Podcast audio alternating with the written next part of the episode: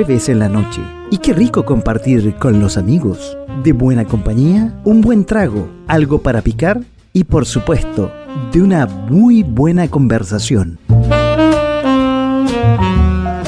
Hablando de todo un poco. No, no, pues esa intro no funciona, no corre. Ya, vamos de nuevo. De a poco, sin mascarilla. Ahí sí, ahí sí que estoy saliendo. ¿Cómo están? Muy buenas noches y bienvenidos a .fm.cl. De a poco, sin mascarilla, así se llama el programa de los jueves en la noche, totalmente en directo cuando son las 22 horas con 4 minutos. La temperatura 10 grados en este día lluvioso. Llovió me como esas lluvias de antaño, esas lluvias de abuelita cuando hacía las sopaipillas ricas en la tarde. Estamos en .fm.cl.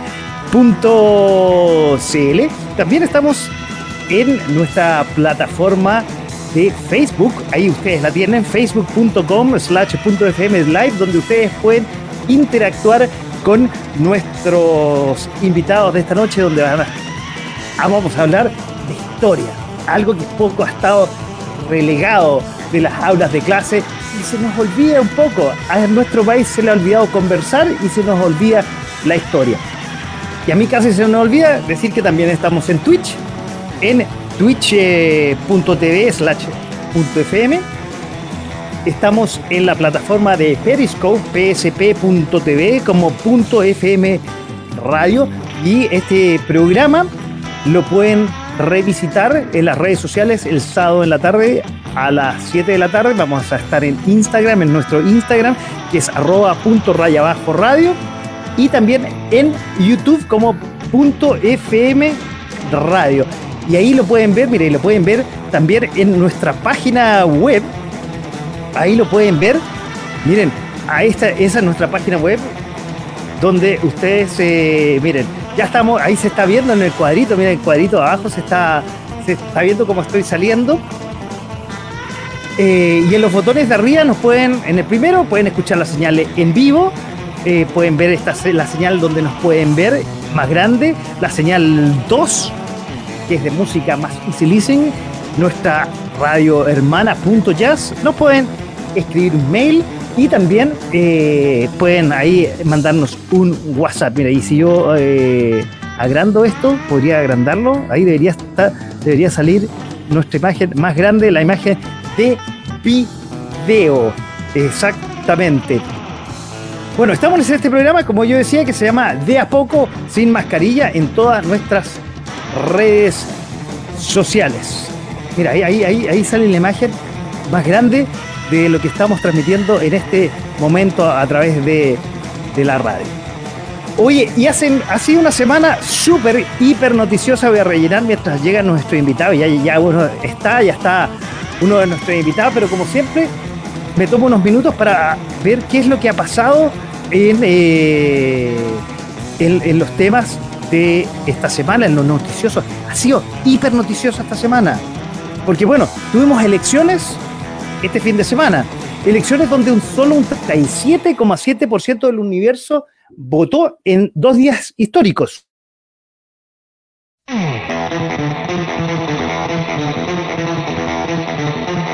Oye, y la internet no perdona, cuando se cae, se cae. Y eso me pasa de vez en cuando aquí en este. Bueno, hoy día vivimos en una etapa donde la vivimos dependiendo de la internet. Y como decía, se cae y se cae. Estaba hablando de las elecciones. Fue un fin de semana histórico, dos días de elecciones. Lamentablemente, eh, medio millón y medio de personas eh, participaron en el plebiscito esta semana.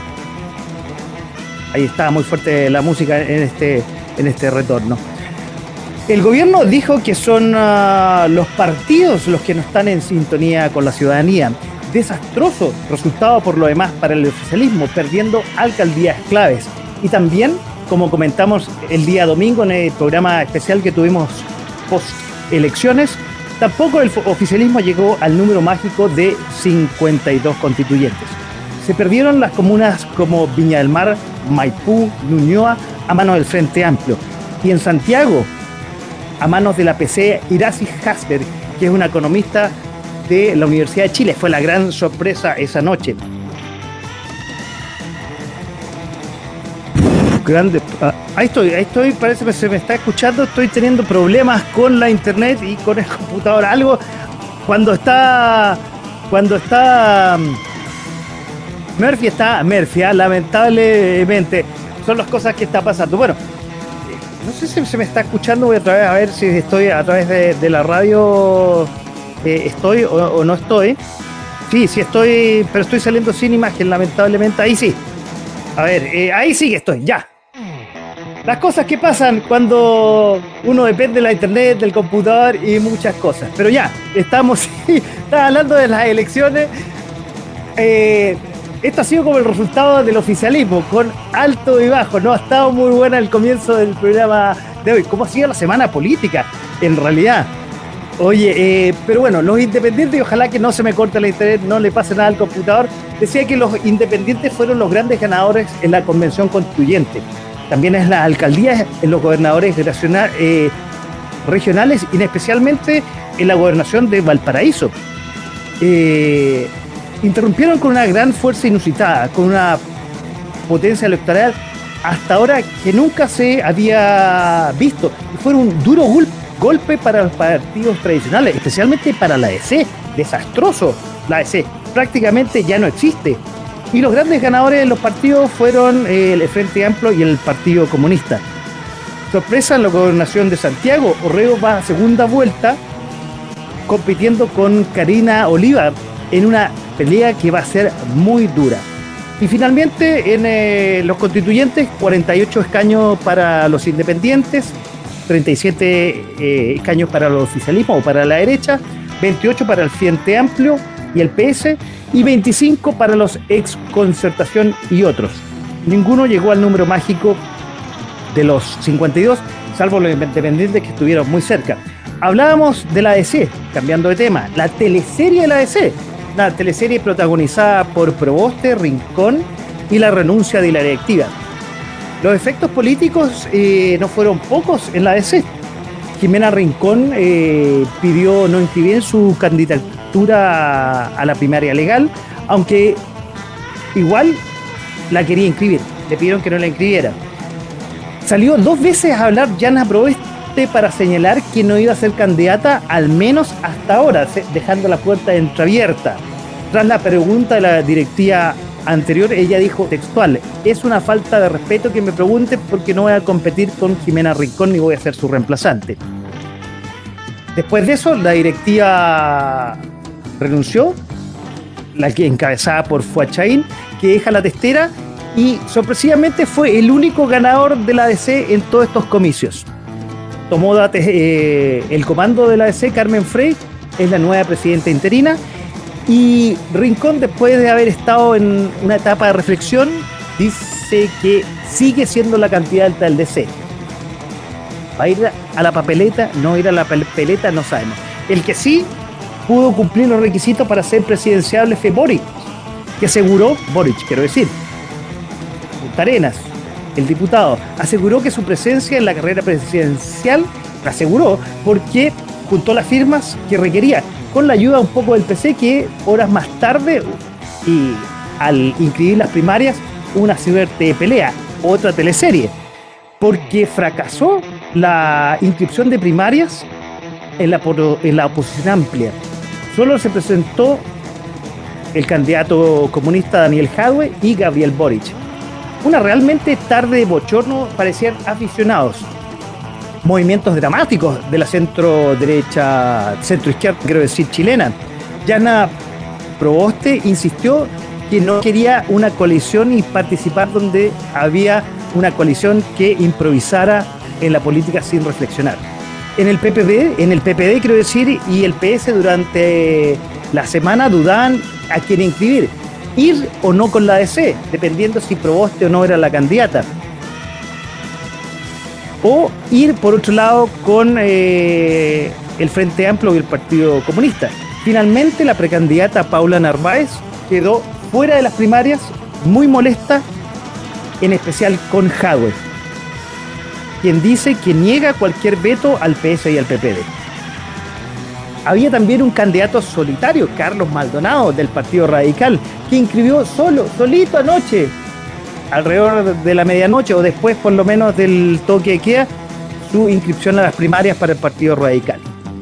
Por el otro lado, en la otra vereda, Chile Vamos presentó cuatro candidatos, un poco más tranquilos, después de un fin de semana, como les decía, no muy benevolente para los partidos oficialistas. Son cuatro candidatos. Lavín por cuarta vez, ya no la tercera, la decía, cuarta vez. Briones, Desbordes, Sichel. Va, como les decía, una coalición mucho más ordenada, pero con un ánimo por el suelo. Lavoín, por otro lado, solicitó al presidente de la República, por favor, no involucrarse en esta carrera política del conglomerado. Y Matei decidió durante la semana desistir de ser candidata presidencial y fortalecer su comuna, dado que eh, los candidatos a concejales no todos fueron o en menos salieron eh, de la coalición. Y aclarando que apoyará a todos los candidatos del conglomerado sin especificar a alguien en específico y menos a su camarada de la UDI, Joaquín Lavín. Otras cosas pasan en la derecha y en especial en el gobierno. Hay aires de cambio de gabinete. En el ambiente, dado lo sucedido el fin de semana, huele, que van a cambiar las piezas. Nada dramático, total, al gobierno le quedan eh, nueve meses para que Piñera deje la presidencia. Entonces, cualquier cambio a esta altura es irrelevante. Oye, y lo que quedó, quedó medio pendiente de lo que se hablaba la semana pasada, los mínimos comunes. Quedó en suspenso. ¿Se acuerdan un torbellino que había la semana pasada que presentaba las ideas que no presentaba? Imagínense, después del torbellino del fin de semana, los mínimos comunes quedaron más o menos en el tintero. Eh, a todo esto, Chile Vamos hoy día presentaba su propuesta para llegar a un acuerdo con la izquierda.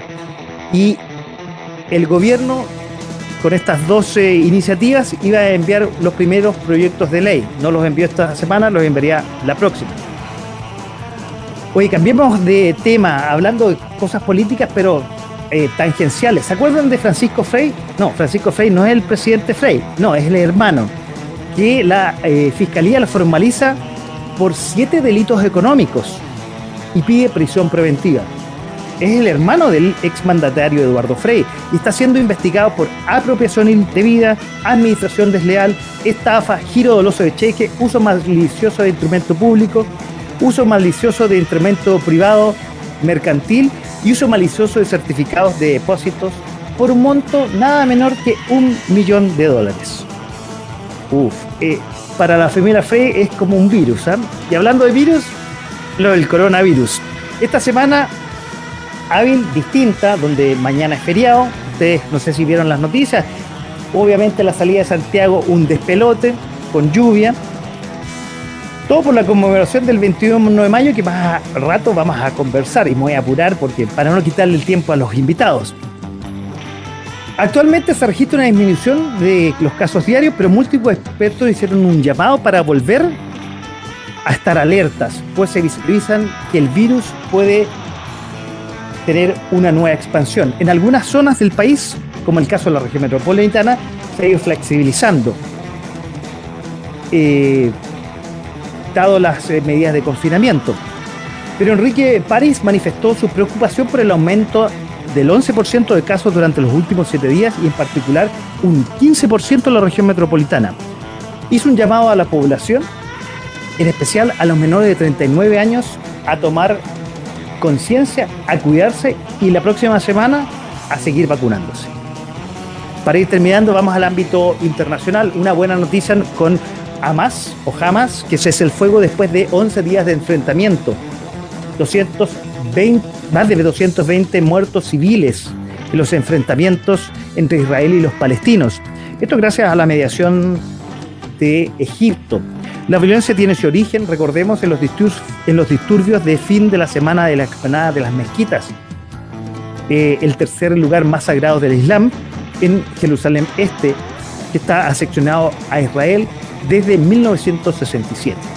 Y otro tema dramático lo está ocurriendo, quiero decir, con la inmigración en Ceuta. Drama humanitario.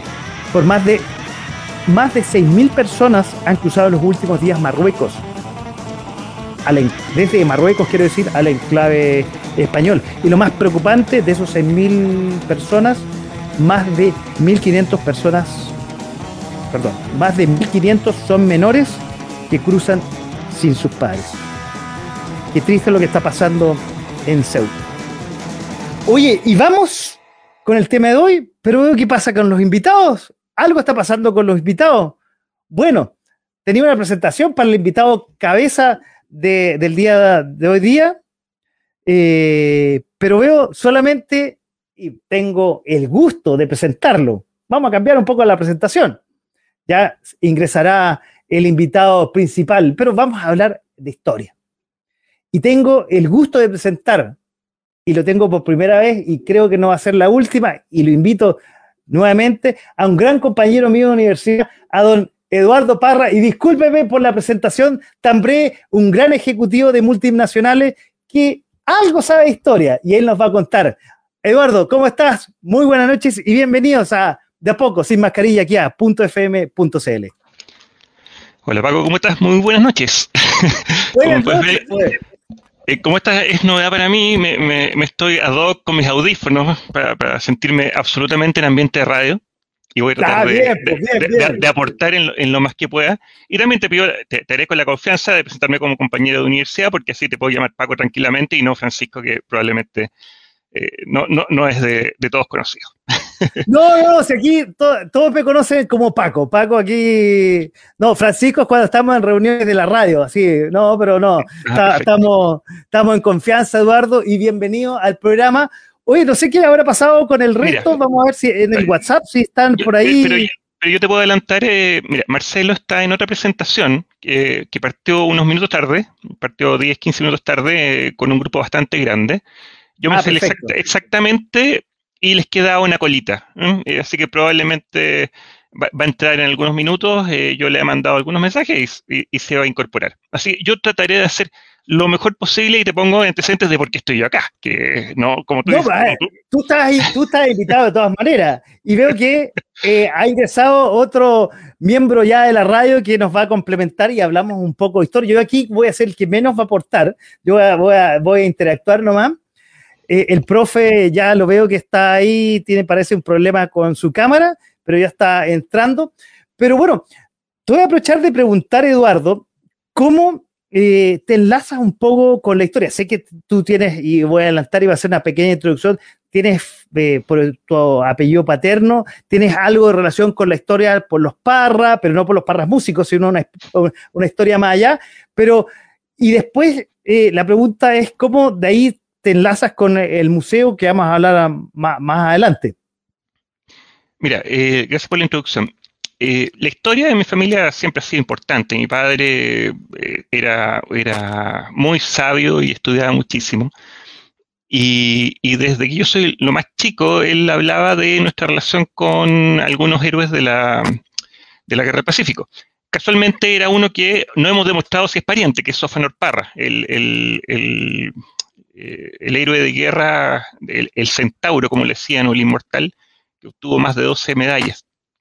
Eh, según el relato familiar, que, que debe ser cierto, nosotros somos parientes de ellos, pero finalmente a quien descubro yo es a mi bisabuelo. Mi bisabuelo sí, efectivamente, fue a la Guerra del Pacífico, se enroló como a los 18 años, eh, partió, estuvo en un regimiento, en el regimiento Maule, y estuvo cinco años arriba en la sierra pasando las, penurias de, la guerra. Eh, e, entre eso y ese, interés por la historia, resulta que un día me entero que existía un, museo de la guerra del Pacífico acá en Santiago. Y voy a tocar la puerta un día sábado en la mañana, sin nada mejor que hacer.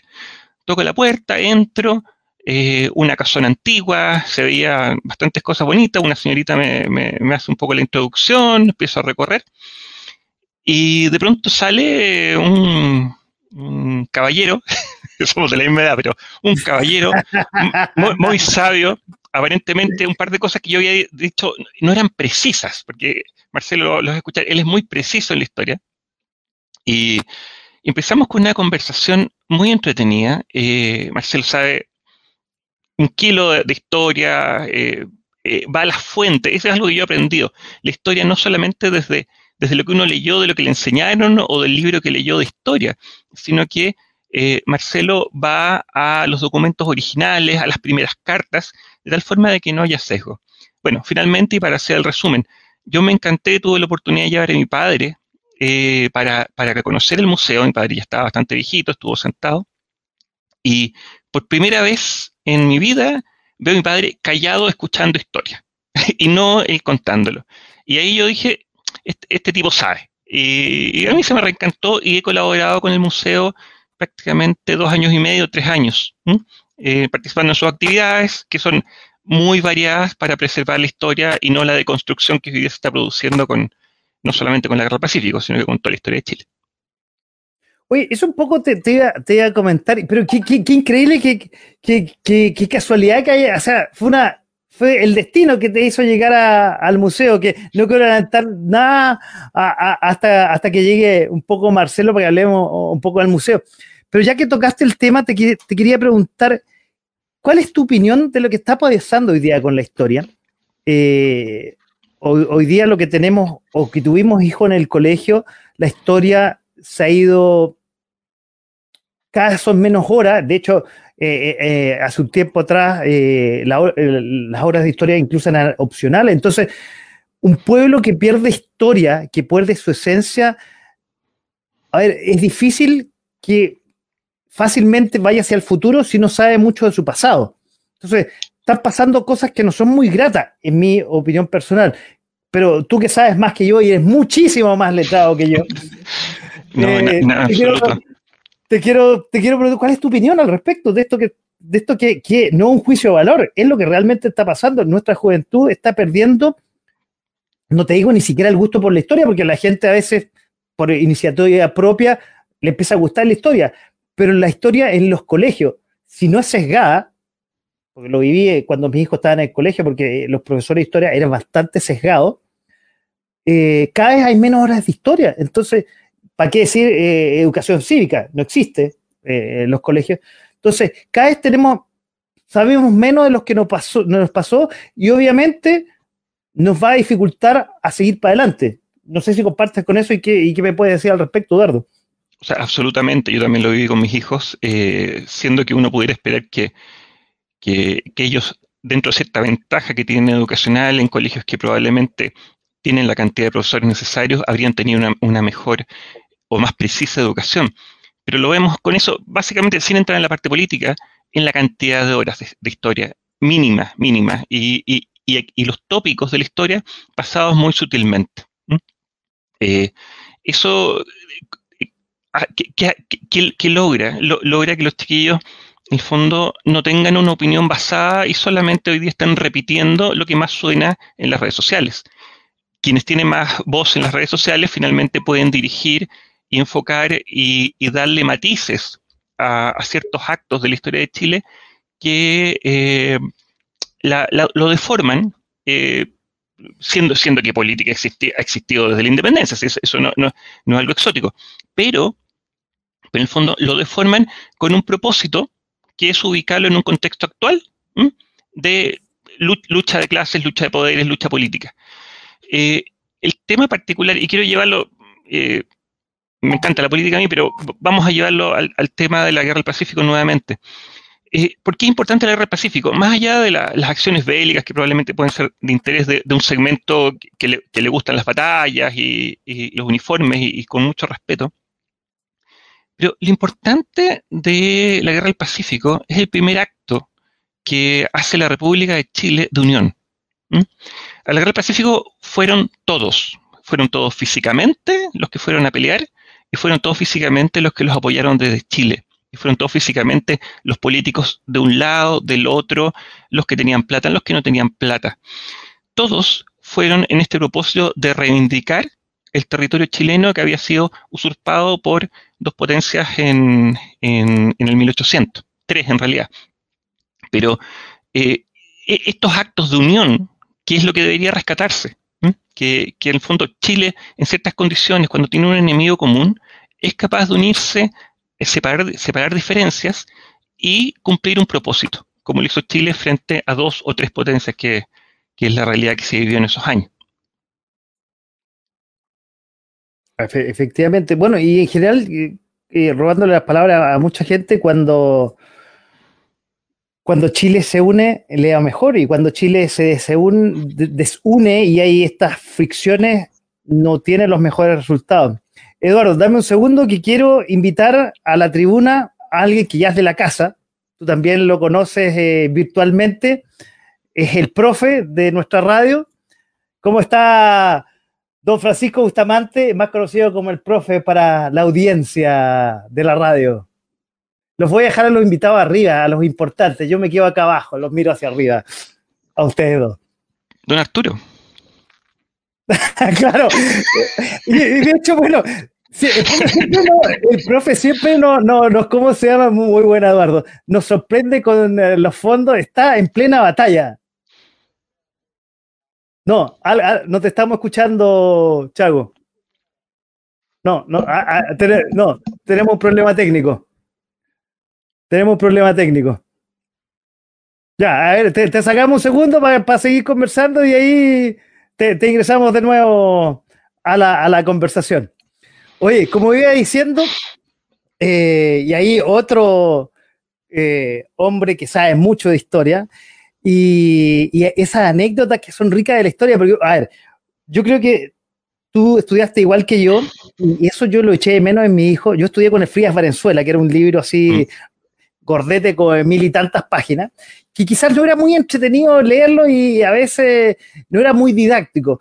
Y, un poco yo creo que eh, la gente que le daba la vuelta como tú a la historia, la historia de Chile es muy entretenida, muy, muy entretenida.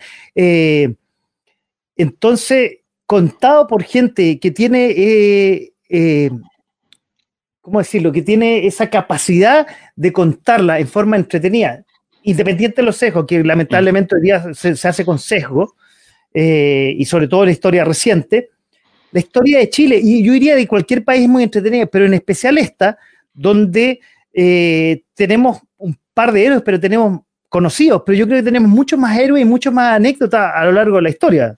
Eh, corrígeme si me equivoco, Eduardo.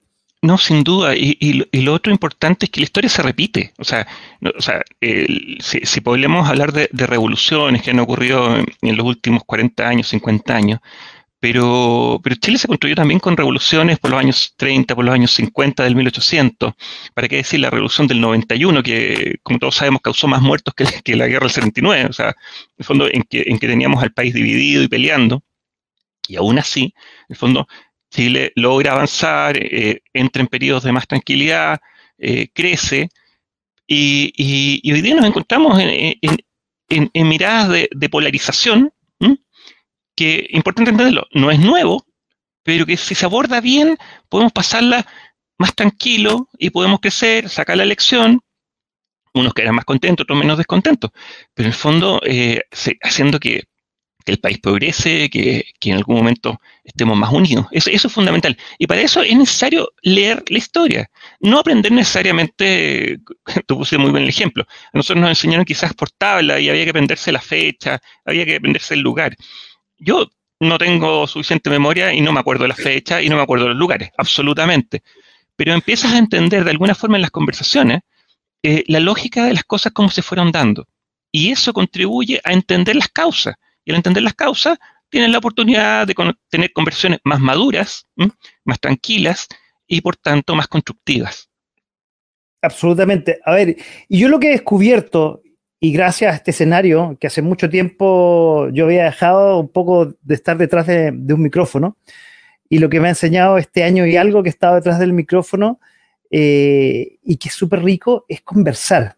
Es conversar, tú recién lo decías, Mira, aquí, perdón, mira, eh, aquí eh, Gilberto Andrés eh, Elgueta nos dice, si va perdiendo en nuestros años de, lo, de los incalculaba de la historia de mi padre desde niño, que me enseñaba primero más de su vida y también de, nuestros, de nuestro país. No, no te entendí mucho, Gilberto, pero entendí ahí que, que, tu papá te enseñaba mucho de niño. Eso, eso es espectacular, que los, que los papás acompañen un poco a la historia. Insisto, a veces poco sesgada y en el último tiempo demasiado sesgada, pero eh, eh, un, poco, un, poco, compartir la historia, qué rico que es. O sea, siempre hay versiones de la, de la historia. Ahora, cuando se... Eh, si era muy grande, no sé a qué te refieres, Gilberto, eh, eh, confírmanos a qué, qué te refieres. Pero volviendo al tema, perdón, Eduardo, lo que yo decía, eh, conversar, ¿qué nos cuesta tanto hoy en día eh, conversar? Y, como tú bien decías ahora, eh, las cosas se repiten y hoy día estamos viendo un país muy polarizado. Quizás no en la masa, pero de vez en cuando sí tú veis, en la masa me refiero, no en la, en la elite sobre todo está muy polarizada y la elite política, ¿para qué decir? Pero nos cuesta conversar, nos cuesta llegar a un acuerdo, nos cuesta llegar a un entendimiento, nos cuesta, mira, lo que estamos haciendo ahora. Te digo, dos compañeros que no nos veíamos hace mucho tiempo atrás, conversar algo tan simple como la historia y que nos reúna una cosa re simple que es mañana el combate naval de Iquique y saber un poco más de la historia y compartirla, eh, lo, de la guerra del Pacífico, que lo más destacado es el combate naval de Iquique, pero se nos pierde un poco eh, la guerra del Pacífico que fue súper importante para la historia de nuestro país. Mira, aquí Gilberto de nuevo nos describe, la historia fue enseñada por nuestros padres, absolutamente. Yo me acuerdo con mi vieja, me sentaba, a, después que no había entendido nada de Frida Valenzuela, ella un poco me contaba la historia y la entendía perfectamente. Y te digo, eh, y con esto te paso, Eduardo, perdón la palabra, tú, tú eres el invitado, yo, yo, soy, yo soy el mero hombre que traspasa las conversaciones yo lo vi después reflejado en mi madre cuando estudió con, mi, con mis hijas. Espectacular. Y ahí noté lo sesgado que en el último tiempo eh, estaba pasando en los colegios. Y bueno, y, tú y yo quizás tenemos la, ventaja de que tuvimos a nuestros hijos en colegios privilegiados, pero imagínate en nuestros colegios donde probablemente la historia está más sesgada todavía. No, sin duda algo sí que yo he aprendido, en el fondo, el, que es el cuál es el propósito de aprender historia. Eh, esto hago un paralelo, ¿ah? es igual que tu currículum. Eh, el fondo, hablar del currículum es hablar del pasado, hablar de historia es hablar del pasado. Entonces tú tenés que, en el fondo, aprendértelo bien, sacar las mejores experiencias para poder aportar en el futuro. Y cuando, cuando tú haces ese clic, el fondo, te logras esto de, que el problema deja de ser si, te aprendiste la, fecha precisa o, el lugar perfecto. Eh, logras, en el fondo, contextualizar en situaciones actuales o futuras en las cuales puedes, puedes aportar. Pero te, voy a llevar y con, la patudez de, un no historiador, mientras llega nuestro amigo Marcelo y mientras también el profe ahí ya, ya se conecta, creo que está. Sí, ya está, ya está. Eh, ah, entonces, voy a ser más doblemente batudo, que un poco contextualizar cómo llegamos al 21 de mayo, que es lo que nos convoca hoy día y de lo que queremos conversar. Ah, lo, voy a, ahí, está, ahí está el profe, lo voy a invitar ya a la conversación. Oye, y antes de enviarlo a la conversación y te paso el tiro nuevamente la palabra, Eduardo, aquí, y, comparto absolutamente con lo que dice Gilberto, eh, era una tertulia que se hablaba en nuestras casas, absolutamente. Qué lindo era hablar con los viejos, con los abuelos, sobre todo, de la historia, incluso de historia quizás a veces hasta media mentirosa, pero simpática de, la, cosa que ha pasado. Profe, ¿cómo está? Buenas noches, ¿ahora sí? Hola, ahora sí, muy buenas noches, no sé si me escuchan. Perfecto. Eh, como decía Eduardo, Arturo Prat, realmente de Arturo Prat, ¿ah? Espera, espera, ahí. Al abordaje, muchachos. Y ahí está al abordaje. estoy a punto de tirarme al barco, estoy a punto. Pero un trago me lo impide. Ya. No sabía tirar el litro nomás, no sabía tirar el litro. Eh, ¿Cómo están, estimados? Eh, un gusto estar acá. Eh, mucho Windows para mí, yo me manejo mucho más en Linux, entonces me costó mucho entrar porque no, manejaba el, el, tema de Linux. Pero bueno, ¿qué es lo que nos convoca? El 21 de mayo. El 21 de mayo, una gesta heroica que tiene Chile. Una gente que lamentablemente los malditos profesores de historia, y yo soy parte de ellos, porque yo soy profesor de historia, pero también parte de mi gremio, muy eh, tildado a la izquierda, ha querido eh, eh, borrar, lamentablemente, Porque incluso ahora todo el mundo le cree a Taradit diciendo que, ay, que se cayó, que se cayó. O sea, hay que entender las proporciones de los barcos, hay que entender toda una historia de lo que viene detrás para poder hacer eh, unas aseveraciones como esa. Y, lamentablemente la gente lo cree. Tanto lo cree que escogió al mismo estúpido como constituyente. Ahí vemos una foto, o bueno, no una foto literalmente, pero sí un, un cuadro. Eso ya es de la campaña de Tarapacá o Tarapayá. Estoy en la duda. Ustedes son los expertos, ahí ya, ya empiezo a mostrar. Pero esto son imágenes de apoyo. Fotos de las cuadras, claro, son fotos de las cuadras. Ya, pero, eh, ¿cuál es la gran pregunta? O sea, eh, yo quiero dejar eh, a Eduardo que termine de dar su idea porque estaba muy bien. Eh, iba muy bien. Entonces quiero que termine de redondear su idea. Dale, Eduardo. Muchas gracias. Tenemos que llegar al 21 de mayo y, y, y para eso hay, cosas pasaron antes. Eh, y, y, vamos a, desmitificar eh, al, algunos conceptos, esto de, de la guerra económica y, que en el fondo Chile fue el agresor, etcétera, etcétera. Voy a tratar de hacerlo de forma muy resumida y con muchos errores, pero trataré de contextualizarlo. Eh, la, la, nosotros tenemos varios tratados con, con, Perú y con Bolivia, de tal forma de definir las fronteras. Eh, pero eh, se llega al año 73 y Perú y Bolivia firman un tratado secreto Qué buen año. De, de, de, defensa y agresión. Curioso, digamos, porque hacia dónde podrían, a ver, ¿qué, qué, qué fronteras tenían en común? Tenían para acá Chile, para el norte, no sé qué les da Brasil. Eh, curiosamente, a, a, a, hacen un tratado para eso. Y se van, también van a tocar la puerta argentina y le dicen, por favor, eh, ¿podría firmar usted también ese tratado de agresión? Curioso, digamos, ya, ya, ya te quedan menos países en común y Argentina, por otras razones, solamente lo firma por defensa. Y eso va a ser sumamente importante por, por la participación eh, formal, no vamos a decir real, formal de Argentina en la Guerra del Pacífico. Entonces, eso es el año 73. ¿eh? El año 73. Entonces, ¿qué ocurre? Eh, llegamos a, a, a, un tratado de, me parece que es el 74, que en el fondo eh, que, que, que, reemplaza el 76, en el cual Bolivia firma con Chile una, una frontera ¿eh? que está entre el paralelo 23 y 25, 24 tres cuartos, como, como le gusta especificar a, Marcelo, y en el cual dice, este, este, este, este territorio es común ¿eh? por 25 años, y en esos 25 años no se le puede subir los impuestos a Chile. Entonces, pongamos ese contexto de que entonces ese territorio no es boliviano, es, es, transitoriamente mixto y se va a definir en 25 años. ¿Ya? Como esto, esto no se cumple. ¿Y el, el del 66, perdón? ¿Mm? ¿El tratado del 66? Ponga los temas en, en, en extensión, profesor. Es, es que, sorry, eh, a ver, eh, la verdad, no quería intervenirlo porque estaba muy bien, iba muy bien, pero sí existe el Tratado del 66. El Tratado del 66 dice que eh, Chile le otorga a Bolivia desde el paralelo 23 hasta el 25, que era el tema litigio, dicen que va a ser el paralelo 24 el límite y todo lo que se produzca entre el paralelo 23 y 25 se van a repartir a media. Ahora, ¿por qué Chile y Bolivia firman ese tratado? Porque el año anterior había una guerra contra España y todos éramos hermanitos, güey, bien, Chile, Perú, hermanos, eh, bueno, Bolivia no tenía María, Ma Marina, pero sí Ecuador, y todos éramos hermanos en ese momento y contra el, imperialismo español que eh, estaban ocupándole las chinchas.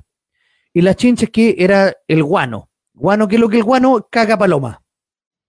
Literalmente caga paloma, pero es un fertilizante increíble. Entonces, ¿qué es lo que hacían ahí en ese momento? Era lo que más plata le daba a Perú. Entonces, España no reconocía todavía la independencia del Perú. Y va y eh, se apropia de esa isla. Entonces, Chile, Perú, Ecuador, eh, hacen una alianza junto con Bolivia, pero Bolivia, Bolivia todavía no tenía eh, mar o sea, tenía mar pero no tenía eh, barcos, hacen una alianza y atacan a España y de hecho de ese ataque es que surge que la esmeralda captura la covadonga, que es una cosa muy, ah, muy especial, incluso para esta fecha. Eh, claro, ahí se ve ahí los barcos es que eran fragatas, pero la Marina Española, que era una de las grandes del mundo, cae contra eh, una fragata, o sea, pequeña, o sea, unos, unos barcos de madera, unos veleros chilenos. Entonces, ahí se arma un sentimiento como de Latinoamérica toda unida jamás será vencida. Y ahí es cuando Chile va a firmar por primera vez ese tratado con Bolivia, el tratado del 66. Perdón, perdón, del 64. Y ese tratado dice que entre el 23 y el 25, ojo que el 24 estaba eh, Antofagasta, perdón, Antofagasta, que ya está, que ya estaba siendo explotado por capitales chilenos, eh, va y dice que eh, eh, van a repartirse las cosas. Pero llega el año 1873, como usted bien dice, don Eduardo, y ahí viene el segundo tratado, pero ese es un segundo tratado.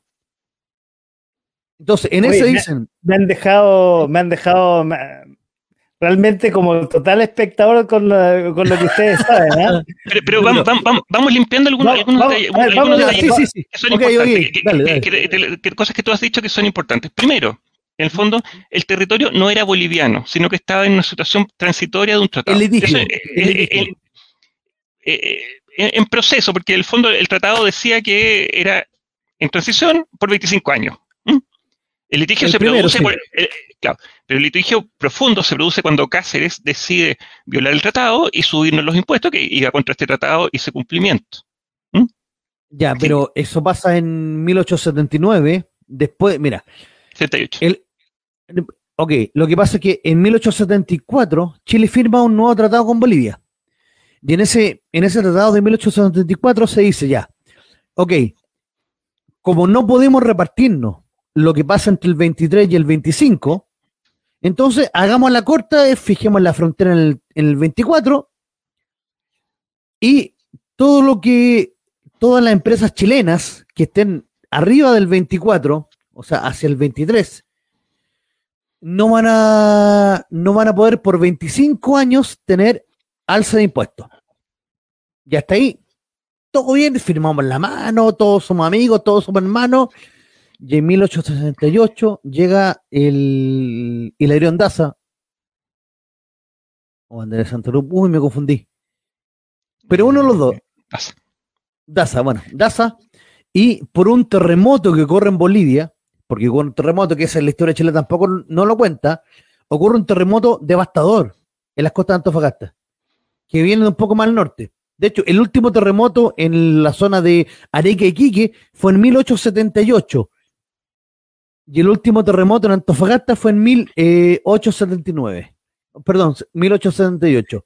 Pero ahí por lo que entiendo, estamos llegando como a la génesis del comienzo de la guerra del Pacífico. Entonces, él, va y dice, bueno, el país está derruido, entonces tenemos que, eh, vamos a aumentar los impuestos para reconstruir el país.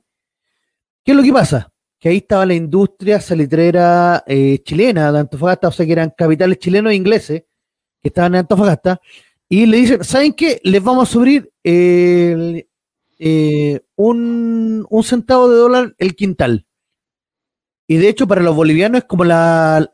No, 10, perdón. Para los bolivianos es como la guerra de los 10 centavos. Y lo ven así como, como muy simple, 10 centavos. Pero ojo, 10 centavos por quintal eso no correspondía, ni siquiera uno, porque había un tratado firmado, un tratado firmado en el que por 25 años no se le podía subir el impuesto. Pero como los dictadores de turno van y se pasan los tratados por buena parte, Bolivia se sentía tan segura porque tenía a Perú al lado, que van y dicen, no, ¿saben qué? Ah, hagámoslo nomás total, a los chilenos nos vamos a hacer cagar.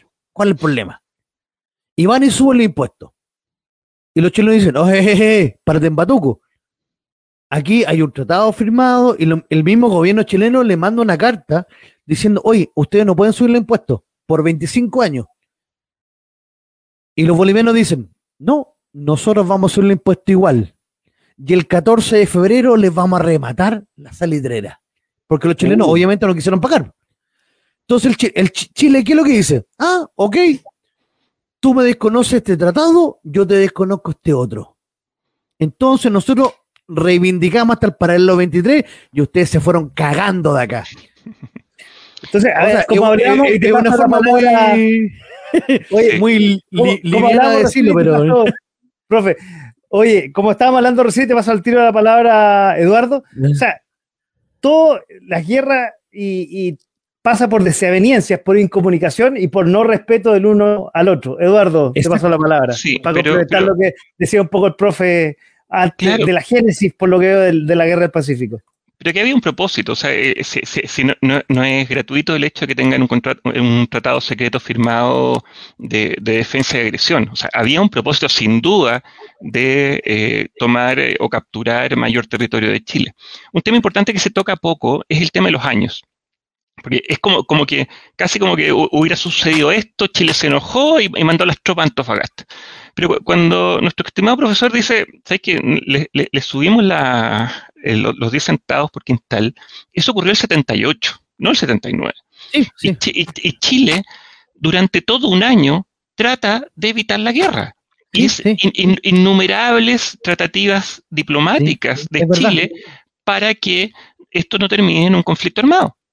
Es verdad, es verdad. Y es en el fondo ya cuando esto se, se, se llega al- al- al extremo en que ya tiene fecha de liquidación o, ¿cómo se dice? la eh, cuando tú, de remate Sí, de, de- de las oficinas y de las propiedades chilenas, eh, ahí obviamente es donde Chile dice, ¿sabes qué? Yo voy a tomar una acción de fuerza y envío tropas a ordenar a mi territorio, porque entendamos que ese territorio ¿m?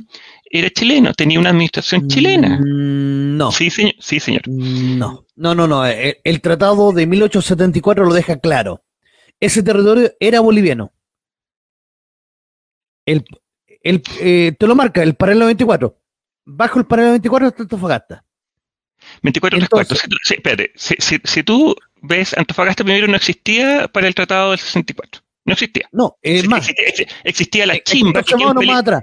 Cuando los bolivianos eh, llegan eh, en 1825 a Cobija, a Cobija, que eh, eso se lo dio Sucre. Sucre le regala Cobija y le dice, bueno, aquí tienen, aquí eh, pueden tener mar. Y los bolivianos, esa es su reclamación, por eso es que ellos reclaman mar, porque ellos tienen desde Cobija hacia el sur.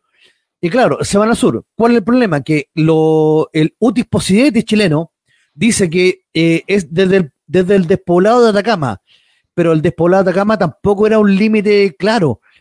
Entonces, cuando Chile con Bolivia se sientan y firman un- el primer acuerdo, lo fijan en el, en, el 70 en el 24. Y siempre ha sido el 24. Ahora, Chile peleaba el 23 y Bolivia peleaba el 25. Y por lo mismo llegaron a un acuerdo. Entonces, el 24 siempre fue el, el paralelo eh, de acuerdo. Y entonces es ahí donde primero eh, se van a repartir entre el 23 y el 25 la- las cosas. Como no se pudo cumplir eso, firman, en el 74 un nuevo tratado en el cual Chile reconoce que Bolivia, ojo, reconoce que Bolivia tiene límite en el paralelo 24, lo reconoce, y que Bolivia no puede subir los impuestos por 25 años. ¿Qué es lo que pasa? Que Bolivia eh, incumple ese tratado y sube el impuesto. Entonces, ¿qué es lo que hace Chile? Como tú desconociste este tratado, yo desconozco el otro, y entonces Chile reivindica hasta el 23. E invade, porque para qué estamos con cosas, invade Antofagasta. Sí, estaba en manos de muchos chilenos, es como Texas con, con México. Invade.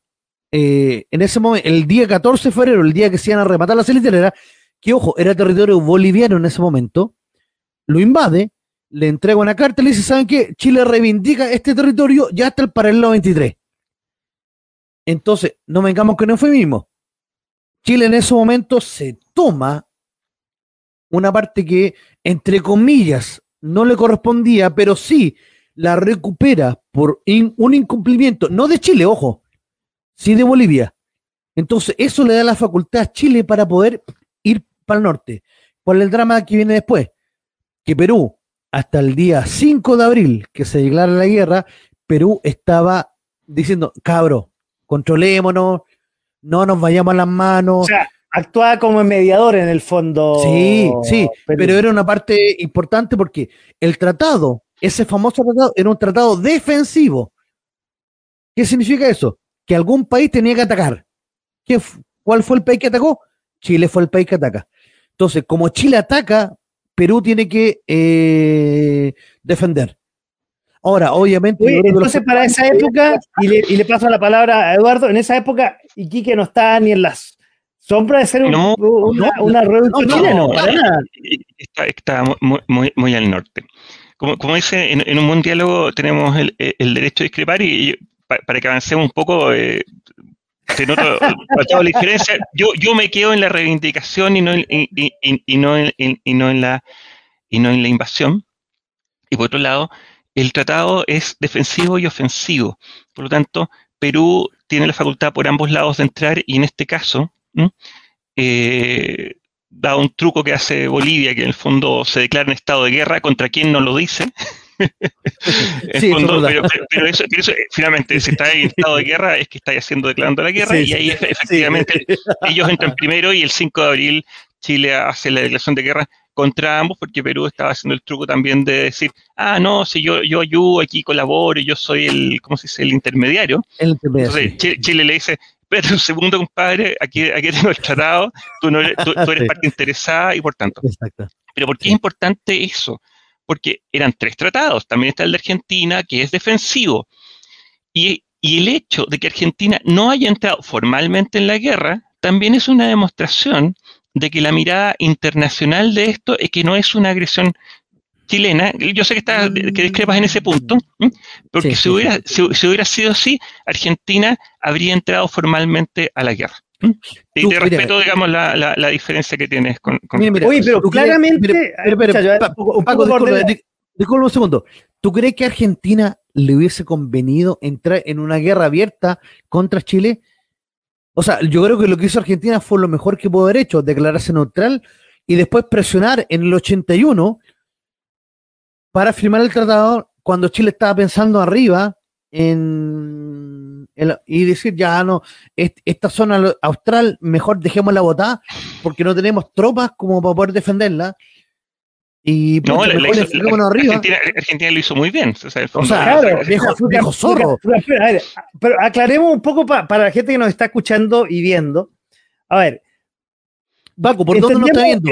Entendemos, entendemos que eh, se gatilló la guerra, el inicio de la guerra del Pacífico por los, el alza de los quintales eh, y el impuesto. En ese momento, Iquique y Antofagasta no era chilena y la Patagonia completa, la Patagonia hoy día argentina, era chilena. Y por lo que tú bien dices, profe, eh, se perdió porque Chile no tenía los recursos, como dice Eduardo, para ir a pelearla al sur de, al sur de Chile y perdió toda esa área que era la Patagonia. Técnicamente de Río Grande al sur era chileno, técnicamente de Río Grande al sur, técnicamente. Ahora, ¿viste algún chileno en esa zona? no hay. Nunca hubo. Entonces le regalamos la Patagonia en bandeja a los argentinos. A eso es lo que voy. Chile nunca lo ocurrió. entremos, entremos un poco a la guerra del Pacífico, ya que hablamos de la Génesis, y vamos entrando hasta llegar hasta el combate naval de Iquique. Y un poco, bueno. Eh, varias cosas antes, pero bueno, sí, sería como ah, 5 o 10 programas, sí. Sí, bueno, pero a lo que importa. Yo estoy viendo esto, va, como para un ciclo, ¿ah? Esto va a dar como para un ciclo súper entretenido. Ahora, pero vamos llegando a, lo que, digamos, es la perla de la guerra del Pacífico.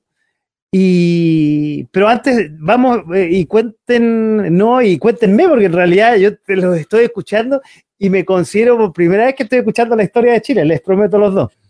¿Cómo va, va surgiendo esta guerra del Pacífico? hasta llegar un poco a Iquique. Eduardo, dale. Eh, pero, pero, leo, libro, leo libro de Baradit. No, no, no. Eduardo. estoy estoy estoy. Voy a ocupar la, misma entrada del profe justamente para, desmitificar algunos temas que, están, que, que se han tocado. Y, para llegar al 21 de mayo, que es lo que nos convoca y, concentremos. Como dice también el profe, nos tomaría a lo mejor una semana de, distintos tópicos si quisiéramos abordar toda la guerra del Pacífico. A ver, primero que nada, eh, William Rebolledo, cuando manda la, escuadra al norte, en ese momento Pratt estaba eh, llegando de una misión, eh, de una misión primero en enero, en febrero, como espía en Argentina, y segundo, se le había encomendado la, entrega, la, orden de rendición a, en Iquique, y de ahí se vino a Santiago. ¿ya? Por lo tanto, él no estaba comandando ningún barco en particular, y llega a Santiago y lo, él lo único que quería era embarcarse. Pero ¿quién era Pratt? ¿Mm? Pratt no era un, marino escritorio como han querido pintarlo. Cuando mencionamos, por ejemplo, que la, Esmeralda captura la Covadonga, bueno, uno de los cabros que salta al abordaje es Arturo Pratt. O sea, él en su preparación como, marino era un tipo bien aguerrido. Por otro lado, creo que son tres o cuatro años antes, la Esmeralda en un, en un, en un, ¿cómo es? un huracán o una tormenta en, Valparaíso, encalla y es Arturo Prat junto con otros marinos que van y, la salvan. O sea, tipo, imagínate cómo, cómo, se vería eso en una película de acción, saltando en medio de una tormenta y, navegando la, nave para que no se hunda, que es una de las razones por las cuales además la Esmeralda estaba algo lenta y, y deformada.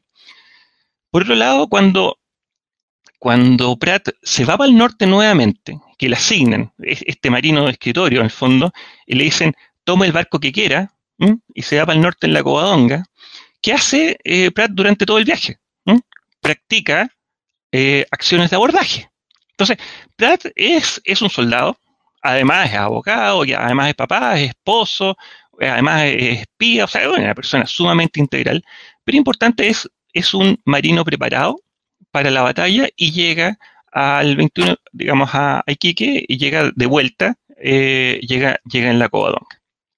En ese momento, Julián Ferrolledo, eh, en forma secreta, dice, me voy al Callao para tratar de, bloquear o, afectar o hundir los barcos que están allá. Entonces, eh, dice, dentro de la estrategia, ¿por qué no llamo el aptado, lo metemos lleno de explosivos y lo mandamos al Callao adentro y una vez se choca contra el Huáscar o lo ponemos entre medio y, lo puedo hundir. ¿A quién ponen como, marino? A Thompson. Entonces empiezan los enroques. Y a Condel le, pasan la Covadonga. Y Arturo Pratt se pasa a la, Esmeralda. Y eh, le, dan la misión, como ya la había tenido la, instrucción presidencial de pedir la rendición de Iquique, le dice que ataca y asegúrate que el bloqueo se mantenga. Esperando, obviamente, no tenían antes, eh, digamos, la expectativa de entrar en combate. Eso, eso sin duda, sin embargo, estaban preparados y con todas las acciones necesarias para, hacerlo.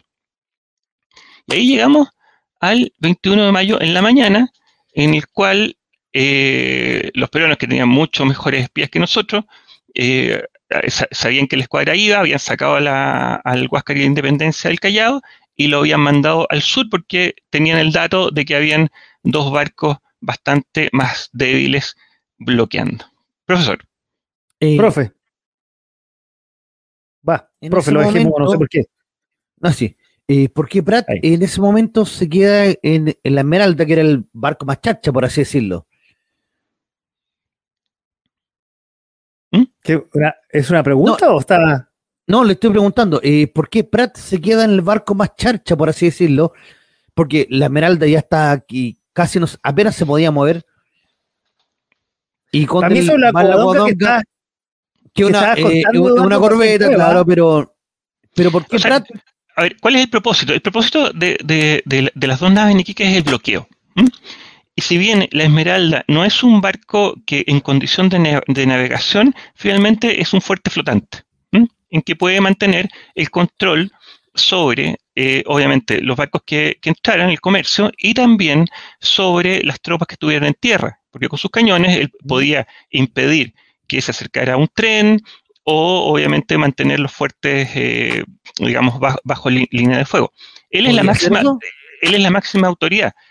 Claro, no tenía mucho, porque en el fondo primero la Esmeralda la habían desarmado, le habían sacado todos los cañones, y en, esto en este momento tenía un mix de, cañones, pero sin duda era mucho más poderosa en términos de, artillería que la Covadonga, que era un, era, un barco sumamente ligero.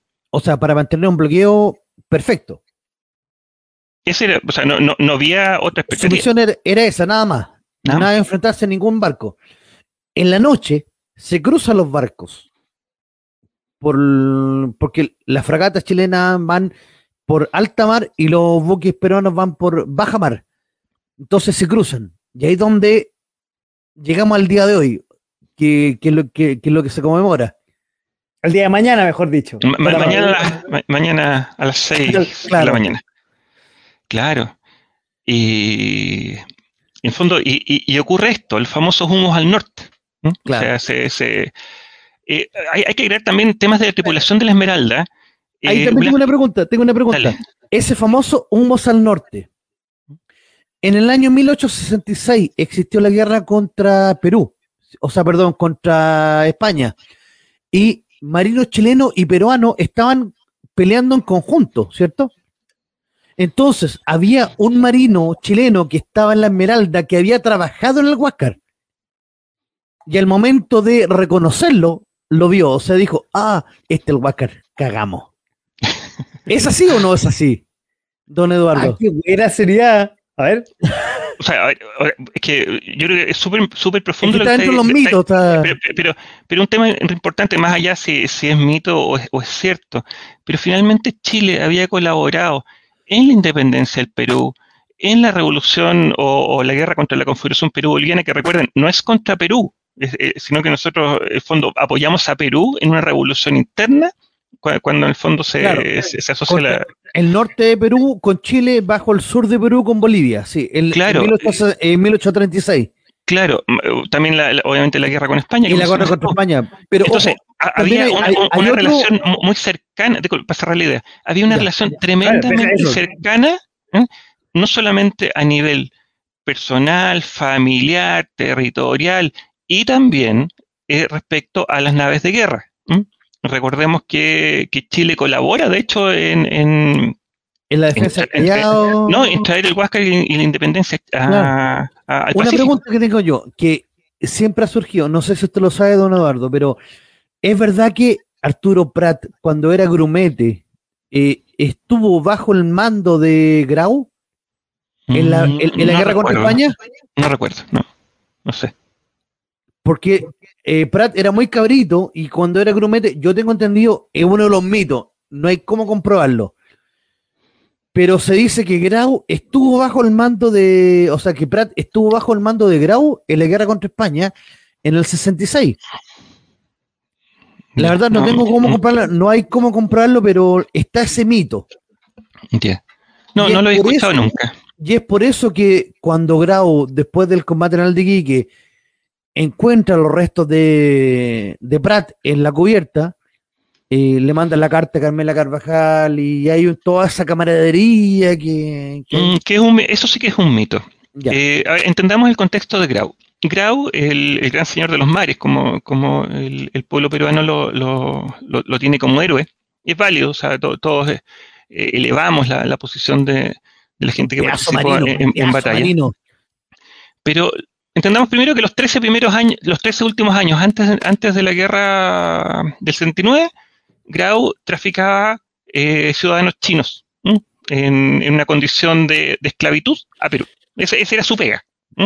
Y cuando se le y cuando se le morían, y cuando se le, y cuando se le morían algunos chinos para llegar con la cuota a Perú, pasaba por Isla Pascua y echaba pascuense.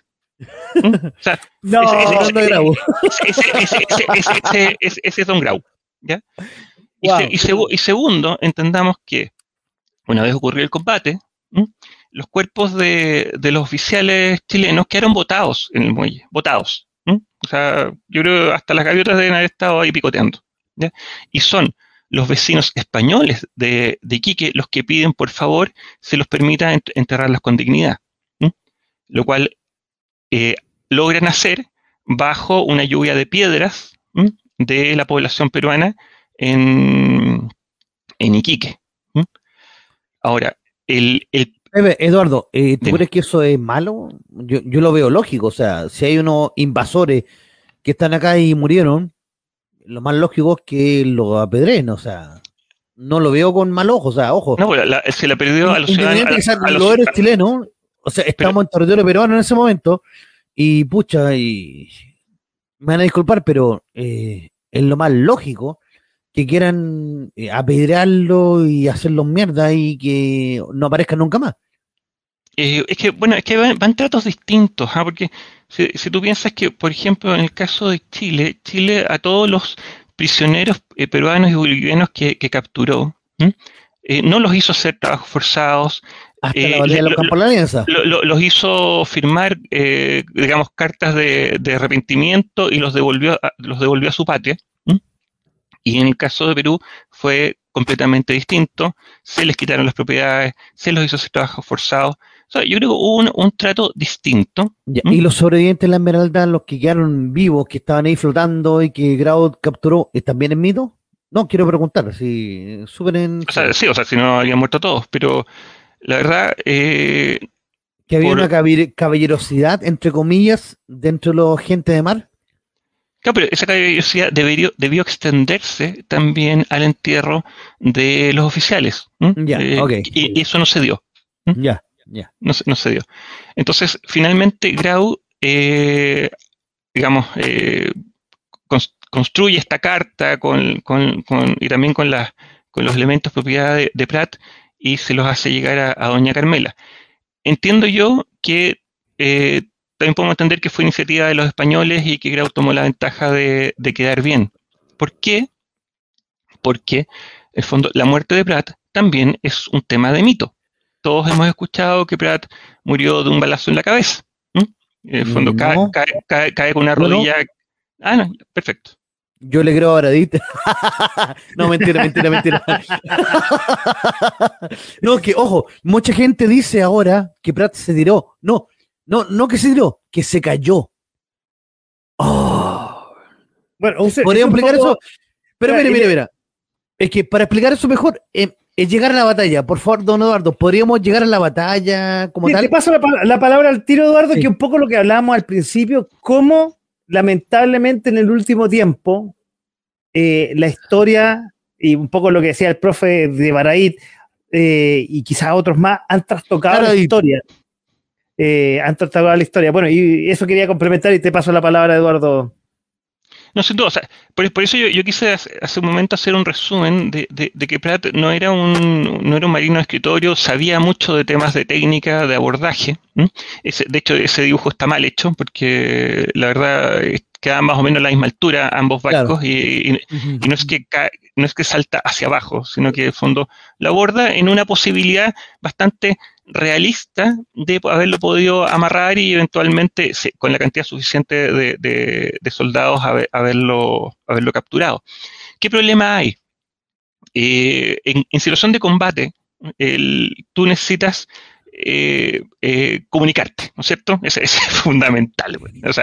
obviamente, Pratt le había hecho la, arenga a su gente y, y, todos hemos escuchado la arenga que finalmente mis oficiales cumplían con su deber y todo. Pero dado el momento en que, en que Grau eh, aborda con el, primer espolonazo y, Pratt da la orden, dentro del humo, el ruido y todo, eh, quien debía dar eh, la, instrucción vía, claro, vía, vía, vía, zafarrancho, en el fondo, el chico, niños estamos hablando, muere. 14 años. 14 años hay, un, hay un disparo que le vuela la cabeza y finalmente Pratt eh, salta con, con, con Aldea. Con, con, Aldea y, otro más, en el fondo son, son, tres. Cuatro creo que hay uno que salta y, choca con el y choca con el Huáscar. Oye, yo esa me quería preguntar, y perdón que te interrumpa Eduardo y sigue inmediatamente el relato.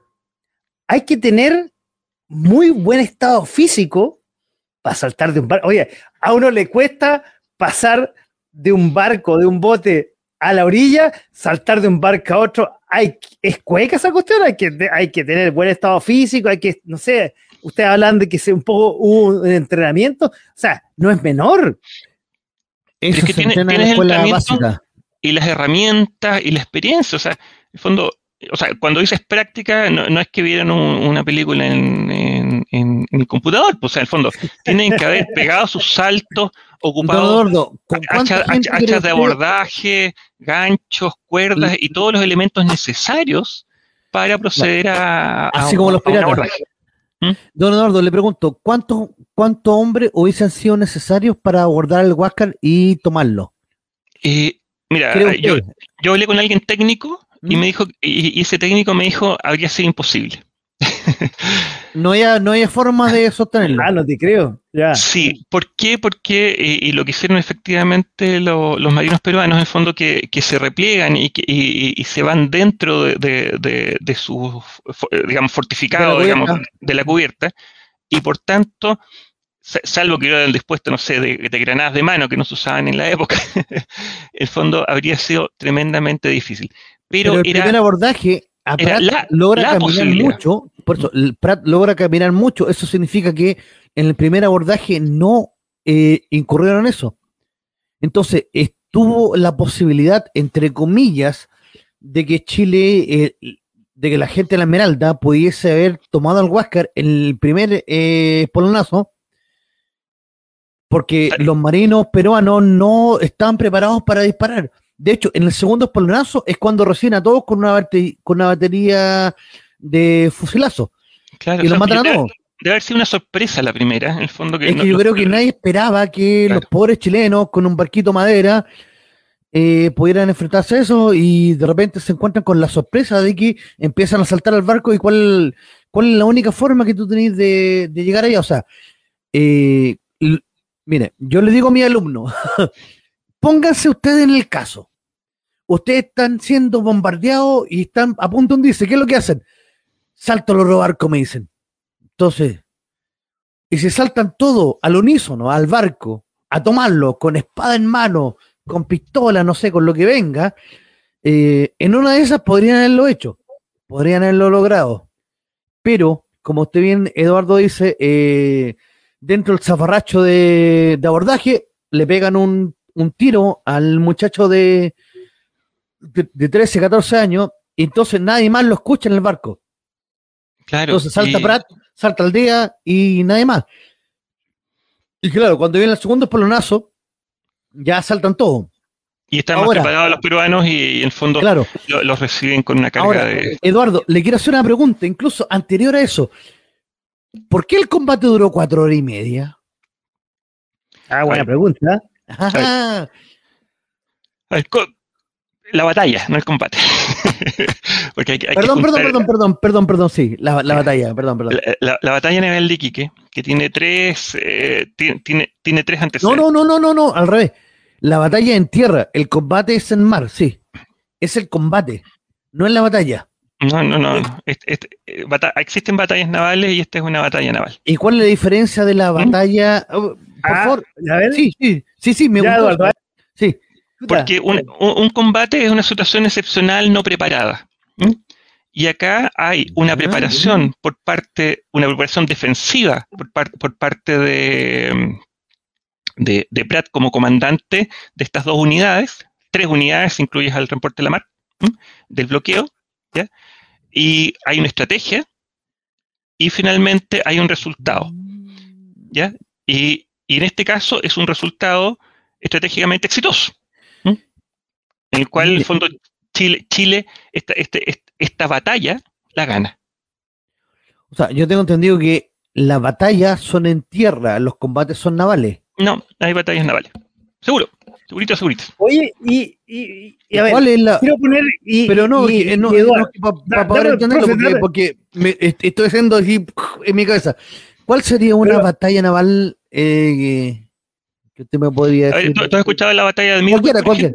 La batalla de Midway. La batalla de Midway, la Segunda Guerra Mundial. ¿Es una batalla? Sí, no, que son anfibios. ¿Ah? Pero, es, entre barcos, entre, portaaviones, entre, hay cañonazos. Batalla no, no, se, no, se, no se reduce solamente a lo terrestre. Oye, pero no estamos, estamos desviando. Ya, okay, okay. Mira, hoy día he aprendido algo nuevo. Bien, bien, me gustó eso. Para que lo pase a tu alumno. Sí. Oye, eh, a ver. Eh, bueno, sigamos con el relato, pero quiero dejar una, una pregunta dado para cuando termines el relato, Eduardo. ¿Por qué el combate ya, ya, me confundí con combate y batalla, me mataron. no, este es el combate. La, lo que pasó en la raya de Iquique, para hacer, eh, para, allá, para no entrar en, la polémica de, lo que es. Es como la joya de la guerra del Pacífico. No. Pero eso la dejo, la, la dejo para el final a los dos. Pero, Eduardo, sigue con tu relato. Ya, entonces, si lo vemos como, una, como unidad, te hago entre paréntesis. Eh, Marcelo se desocupó y está tratando de entrar y me dice acá que pincha y no lo deja. Eh, a lo mejor tú lo tienes para aceptarlo, puede ser o no. no, juegue, Paco, juegue. No, no he entrado, no he entrado al, no he entrado al, al, set. Le, voy a poner pincha de nuevo. Ya.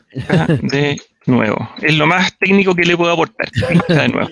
ya. Oye, aquí, espera, mientras está eso, mira, aquí eh, Gilberto Andrés, que le ha estado muy eh, activo esta noche, le dice mi padre tenía una peluquería y era entrar a un taller del saber de, de vivencias vividas.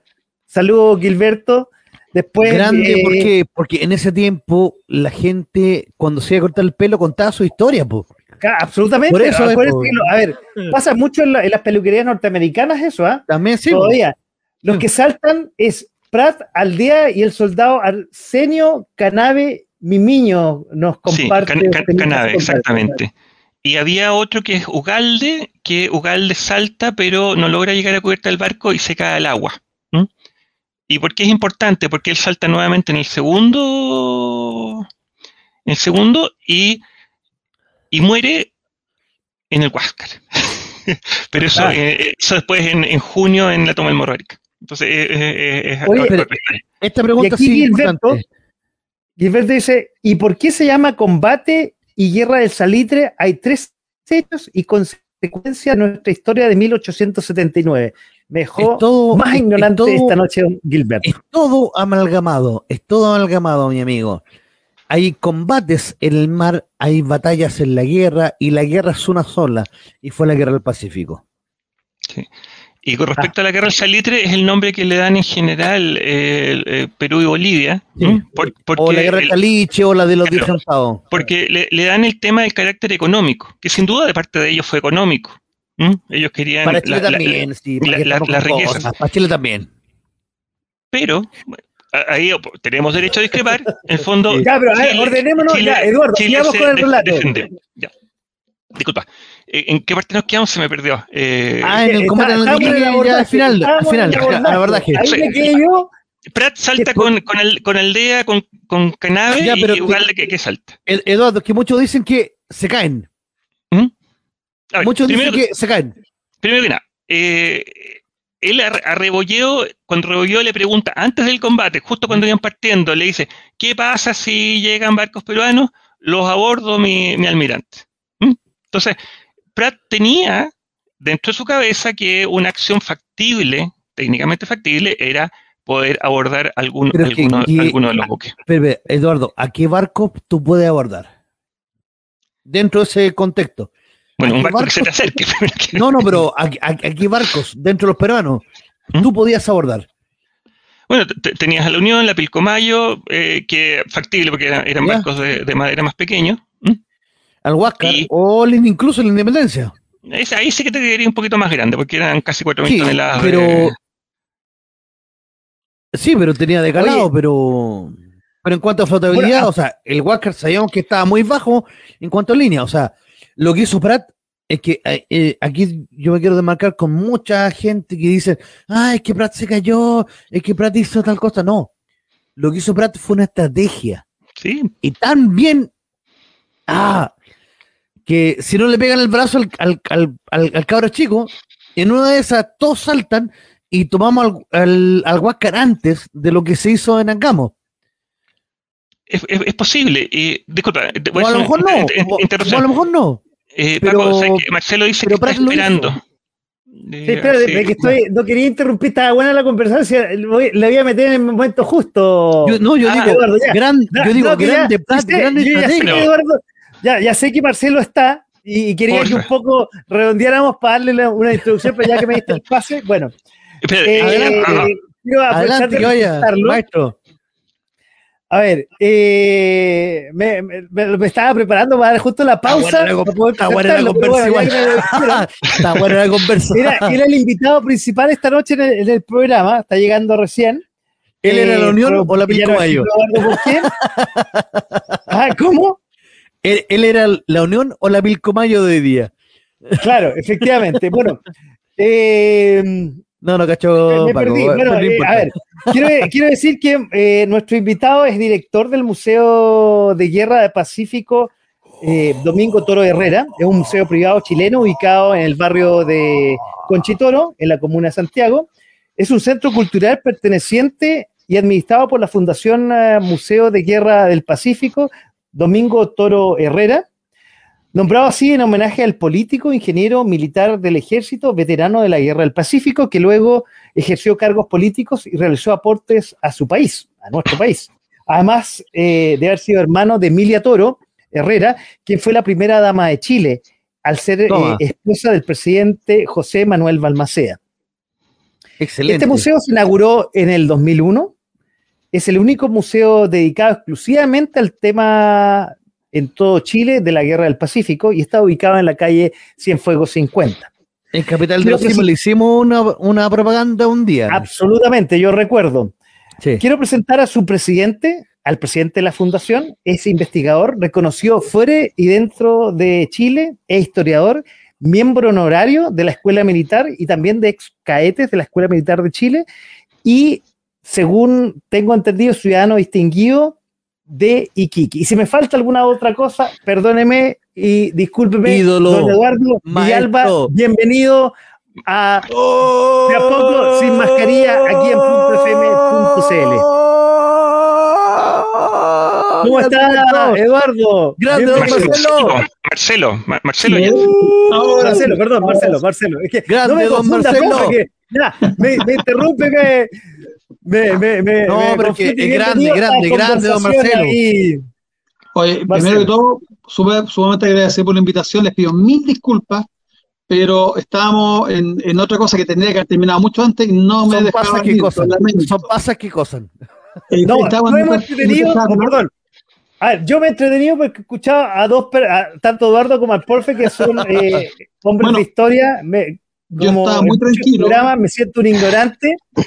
Y, bueno, te dejo, Marcelo, un poco la palabra. Y a ver, lo primero, un poco, hagamos una pausa del combate naval de Iquique. Quiero que un poco nos cuentes del museo, del museo. Mira, lo primero, estaba muy tranquilo porque Eduardo es de gran calibre y sé que me estaba representando y representando al museo súper bien, aparte de ser, leer, eh, de ser él un distinguido descendiente de veterano de la guerra. Eh, y eh, es un gran colaborador de nuestro museo también. Así que en, ningún caso estaba preocupado de que eh, fuera eh, a quedar ausente, digamos, una buena conversación y con muy buenas anécdotas, que Eduardo es un maestro para las anécdotas.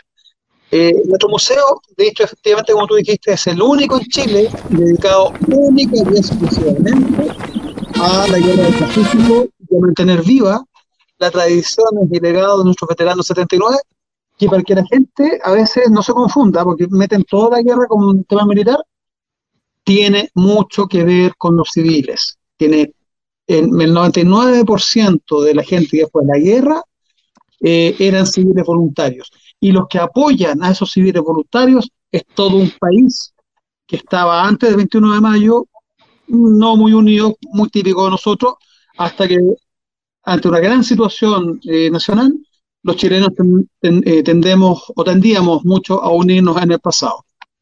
Y eh, sí, la del 21 de mayo marcó una, diferencia tremenda en, el devenir de la guerra. Y nuestro museo eh, está formado con una colección espectacular, están sumamente invitados a verla, inclusive se motivan, hacemos un programa allá cuando se pueda, y eh, tenemos salones dedicados a la Armada, dedicados al Ejército, a destacar la figura de Domingo de Tororrera, que él era un civil, ojo, era un civil que en la guerra se hace militar, eh, es el único diputado de la historia de Chile que ha herido en una guerra internacional defendiendo la patria, único diputado, por Dios que le quedó la camisa grande a los de hoy día, por Dios que le quedó grande.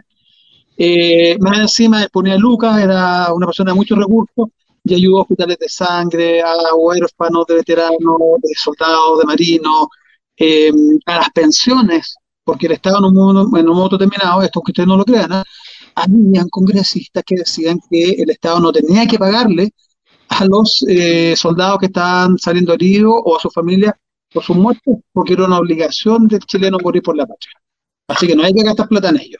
Marcelo, te quiero preguntar, tú invitaste al, al, al, museo que yo voy a ir apenas, y esa es mi pregunta, ¿está abierto ahora en pandemia, ahora en que estamos Mira, en fases distintas, paso a paso? No, Santiago se abrió. Yo lamentablemente vivo en otra comuna que está con cuarentena, así que no podemos abrir hasta que nos abran y hasta que nos permitan hacerlo. Lamentablemente hoy día, la Florida, donde yo vivo, vuelve a continuar en cuarentena y somos creo la comuna que más cuarentena tiene. La anterior fueron cuatro meses y ahora vamos por los dos. Así que en la medida que se puede abrir, claro, sumamente invitado. El tema es que yo no puedo darme el ejemplo y, me, y, y ir a abrir si yo estoy en cuarentena, aunque esté vacunado y todo el tema. Pero, ah, eh, pero no, Santiago no, ya está abierto. Abre ahora el lunes. Santiago abre ahora el lunes. No, Santiago, pero la Florida no. Pues. ¿Pero no tiene nadie que te pueda abrir el museo? No, no, no, no. Aparte que no solamente abrir el museo. ¿Cuál es la gracia de nuestro museo? Que tú vas y se te atiende. No es como... Buena. Me, me, me da culpa del Museo Histórico Nacional. Es la crítica que yo le hago de los dos años que lo conozco. Que, que vaya al museo. Oye, quiero compartir.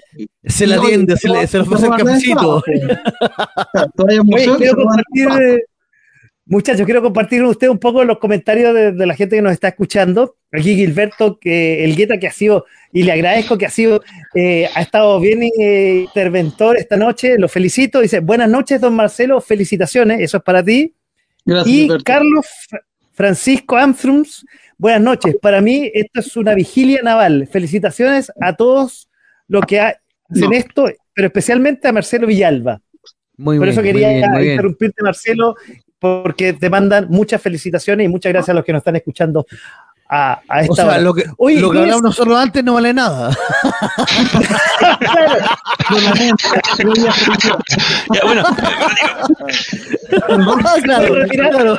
Eduardo Profe, muchas gracias por, su, por estar esta noche. Oye, eh, aprendí a los políticos, llego tarde y me llevo todas las. Sí, o sea, claro, efectivamente.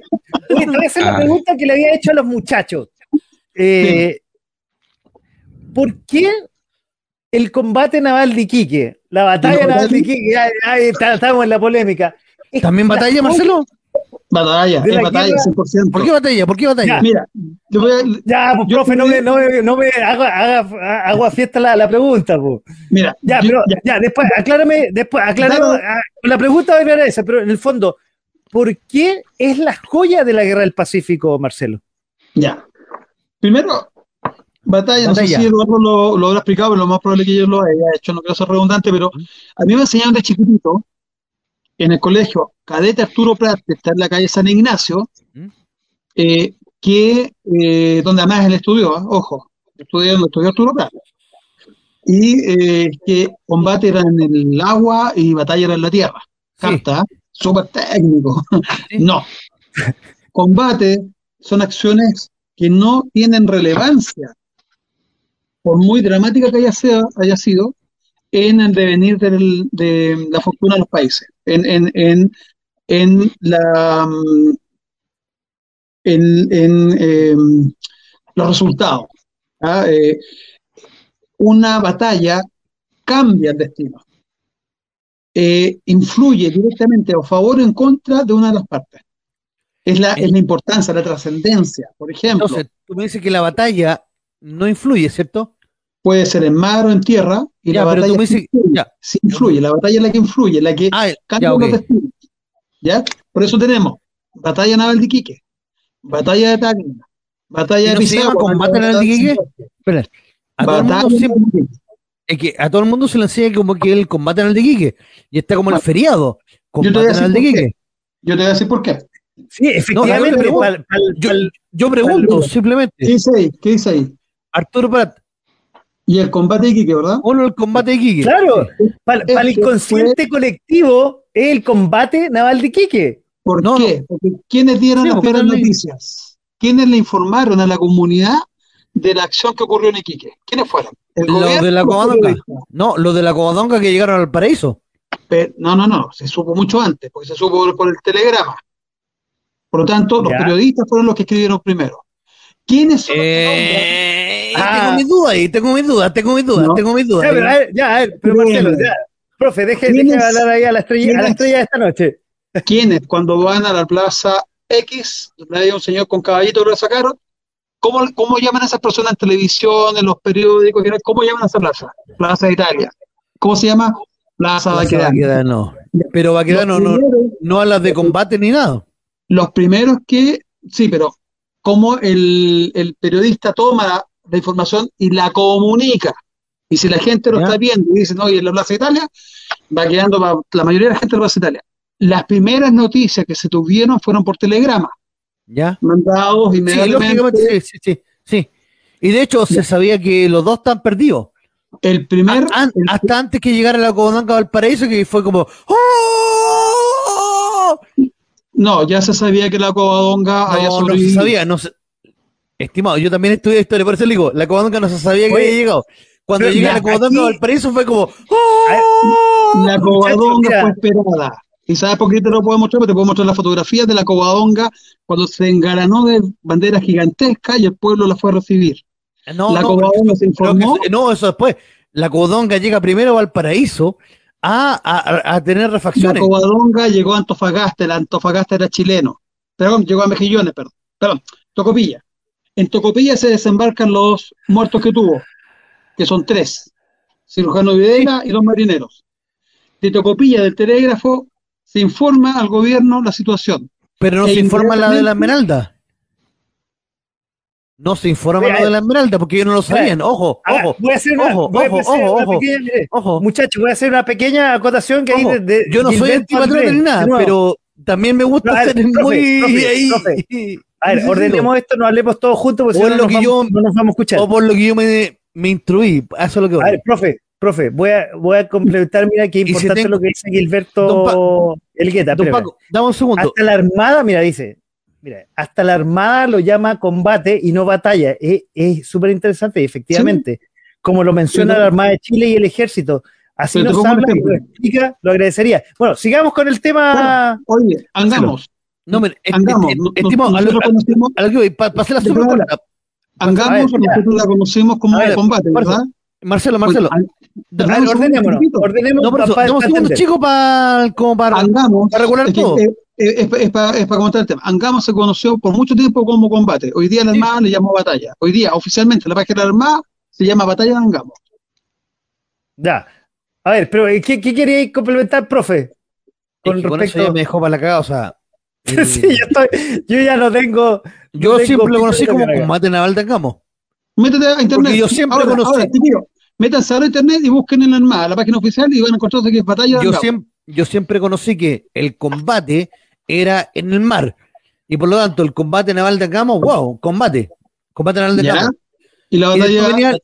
la, lo que se hizo en Pisagua, por ejemplo, que lo conversamos la otra vez, eh, que era una maravilla anfibia. ¿Qué tengo acá? ¿Qué tengo acá? Eh, el billete Luca, el clásico. El billete Luca. ¿Quién está ahí? ¿Quién está? El billete Luca, me, me, me mataste. Ignacio Carrera Pinto, ¿verdad? Sí, claro. ¿Dónde murió él? En la Concepción. ¿Cómo se llama? Ignacio Carrera Pinto, en la Concepción. ¿Y la acción, cómo se llama? La batalla de la Concepción. No. Combate la Concepción, amigo mío. No, pero me mataron. ¿Saben qué? Me mataron hoy día entre la batalla y el combate. Bueno, no, no, la batalla de la Concepción. No, ve, ve, ve, ve, ve, Estamos entrando en la polémica. En la batalla de la Concepción. Muchachos, no, no, no, no, ordenemos, muchachos, ordenemos un poco, profe, profe, Marcelo. hagámoslo, hagámoslo, después para no confundir y ordenemos la conversación. Profe, profe, profe, ordenemos un poco la conversación y ordenemos un poco la, lo, esta noche, los que nos convoca, y un poco lo que le quería que Marcelo todavía, ya que entramos en esta polémica, que hasta yo estoy confundido entre combate y la batalla, pero ¿por qué todos, todos, Iquique, eh, hasta la Armada, lo que dice Gilberto Elgueta. Oye, Iquique es la joya de eh, la guerra del Pacífico?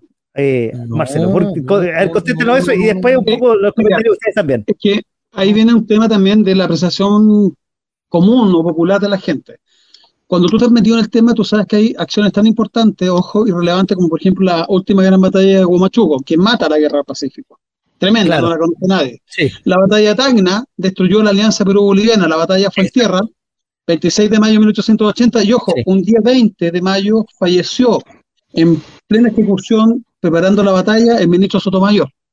Sí, Ojo, en, el- en Llaras, el, Sí, día sí, 20 sí, de- grande.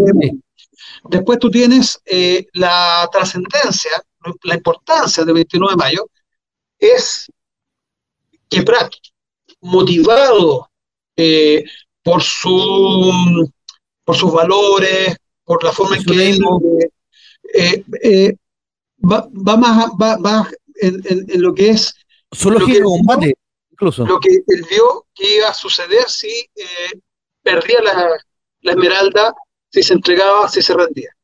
El, el tema de Grau, él buscaba capturar a la esmeralda, por la razón por la cual se demora tanto en el- el- esta, esta acción que debe haber sido muy corta, y trata de apresarla porque les pagaban a los peruanos, a los armadas peruanas, le pagaban por cada buque chileno capturado. ¿Ya? Ya, pero ¿por qué entonces no capturó la esmeralda tan rápido? Porque la esmeralda no se rendió nunca. Eh, La no, esmeralda dio batalla. Hay un-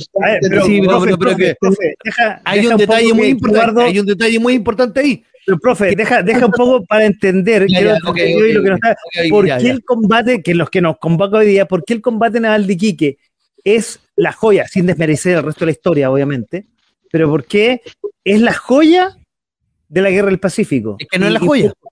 Es que no es la joya. o sea, tal, espera, Es- no. es- Estoy, es estoy muy hablando relevante, para, para, ojo. para el resto, para, la- para, la- es para, muy, es para muy el de la relevante, gente. Es lo Sí, único muy que se relevante. recuerda, más bien de la, de la guerra del Pacífico. es muy relevante por los resultados que esta ocasiona. ¿Ustedes han escuchado? Eso, Sí, eso. en, en la rueda de gobierno, no la llamen timón, en la rueda de gobierno de la Esmeralda tenía una leyenda. Tiene, de hecho, lo, lo que queda la- de la rueda. Dice, Gloria y Victoria. Pratt fue la gloria. Fue una nave vieja, desarmada, un pontón, una verdadera bodega, Sí, con sí, material Un obsoleto, sí. y pelea y pelea a no rendirse. Y esto inclusive los japoneses lo toman, yo estoy seguro que ya lo comentaron, pero los japoneses ven a Pratt como en uno de los más grandes samuráis de la historia. Porque él, igual que un, que un ¿Pero por samurái, inspira a su gente, el, el samurái muere en batalla y la tropa del samurái sigue, sigue el destino de su comandante. Ya, Y- pero ¿por qué los peruanos no atacaron antes? Eso es mi punto. Momento, déjame terminar la idea. Pero, profe, profe, ya, por- ok. porfa, deja, dejemos. eh, ok, ok, ok. Entonces, Pratt fallece. Eh, es una acción preparada, es una acción totalmente consciente. Él además se viste de gala, ojo con ese detalle, se vistió de gala. Él sabe que esto va- va a ser un cambio. Todos los marinos se en gala. No es la rendición, eh, eh, no es normal que un comandante se vista de gala para una acción. Él se preparó hasta de guantes blancos, se puso, ¿ok? Y ya había realizado constantes ejercicios de abordaje cuando venía con la Covadonga, cuando ya le dan permiso, desde Valparaíso a, mm, a Iquique. Le cambian la, la nave, él elige, ojo, él eligió la Esmeralda. No es que se la hayan dado porque era la peor nave, porque le tenían mala, porque... eh, no Como sé, dice porque Taradit. Como dice Taradit. El innombrable, decía, es el innombrable. Ya, El el Taradit. el que no nombra paga asado a partir de hoy día. Porque es distinto contar historias que contar cuentos. Y, eh, y él era un buen cuentista, pero historiador no tiene nada. No, no, de, Eh, no, nada, absolutamente nada. Y, eh, ya, pero estamos y hablando de Baraít. Sigamos con la, la historia, porfa, muchachos. Pagó asado, pagó asado. Eh, dijimos que lo nombra paga asado. Eh, Brad entonces arenga a su gente, su tripulación lo ve pasar al abordaje, efectivamente el jovencito que tenía al lado, Gaspar Cabral, le muere a un balazo que le cortó la del pecho hacia arriba, lo, lo decapitó. No alcanza a ocupar su corneta para poder dar la instrucción de mando, ya que por la bulla de los Mm. cañones que disparaban sin parar, con la fusilería y los gritos en general, la voz humana se pierde. Más encima con el Huáscar disparando a quemarropa, era imposible ser escuchado. Ya, Pratt, pero amigo entonces, con lo que tiene cerca, pasa el abordaje, sí, muere en esa acción y su tripulación entera no se rinde y en vez de bajar la bandera porque le mataron el comandante, Hace lo, hace lo que tuvo que hacer el Pratt. deciden seguir peleando Ya, y con mayor ¿pero por fuerza. ¿Pero por qué? ¿Cuál era la lógica de eso? La lógica ahí era, poco- que la bandera profe, chilena no iba a caer rendida. No, no, no, no. No es que se. eh, No, no, es que hay, hay una cosa incluso un poco más técnica atrás. Un A poco ver. más técnica. El barco chileno era más alto que el barco peruano, ¿cierto? No, falso, No, falso, falso. falso. No, no, no, no. Ah, no, es- no. Esa de la decir que el barco peruano era más grande. El, el, No, el. Huáscar estaba apenas de la línea de flotación. No, señor. Y se lo puedo probar también. Tenemos la maqueta en el museo. Cuando quieran, vayan a ver. Ya, ya. El Huáscar Se es ven más alto. abajo, la gente El cree es que más se- alto. No, son iguales. No, son, tienen, iguales. tienen la misma altura. Amigo, ese trabajo lo hice con la Universidad de Santiago, con la área de tecnología de la Universidad El de- bajaba sus catapultas abajo y quedaban bajo la línea de flotación. La, No, la del lo que, bajaba son las, lo que bajaba son las falcas. ¿Saben Ya. ustedes qué son las falcas? Ya, pero ¿por qué las bajaba? ¿Saben qué son las falcas? Ya, pero ¿por qué las bajaba? ¿Saben a ver. falcas? Ya no, pero va- vamos Ya, a lo más importante. ¿Por qué estamos bajaba? Estamos La entrando en bajaba. polémica de, de la No, historia. porque, no, porque lo La- más importante, Pratt salta, Ah, pero- salta No, para no abordar el saltó barco tampoco. enemigo. ¿Tú saltas hacia arriba?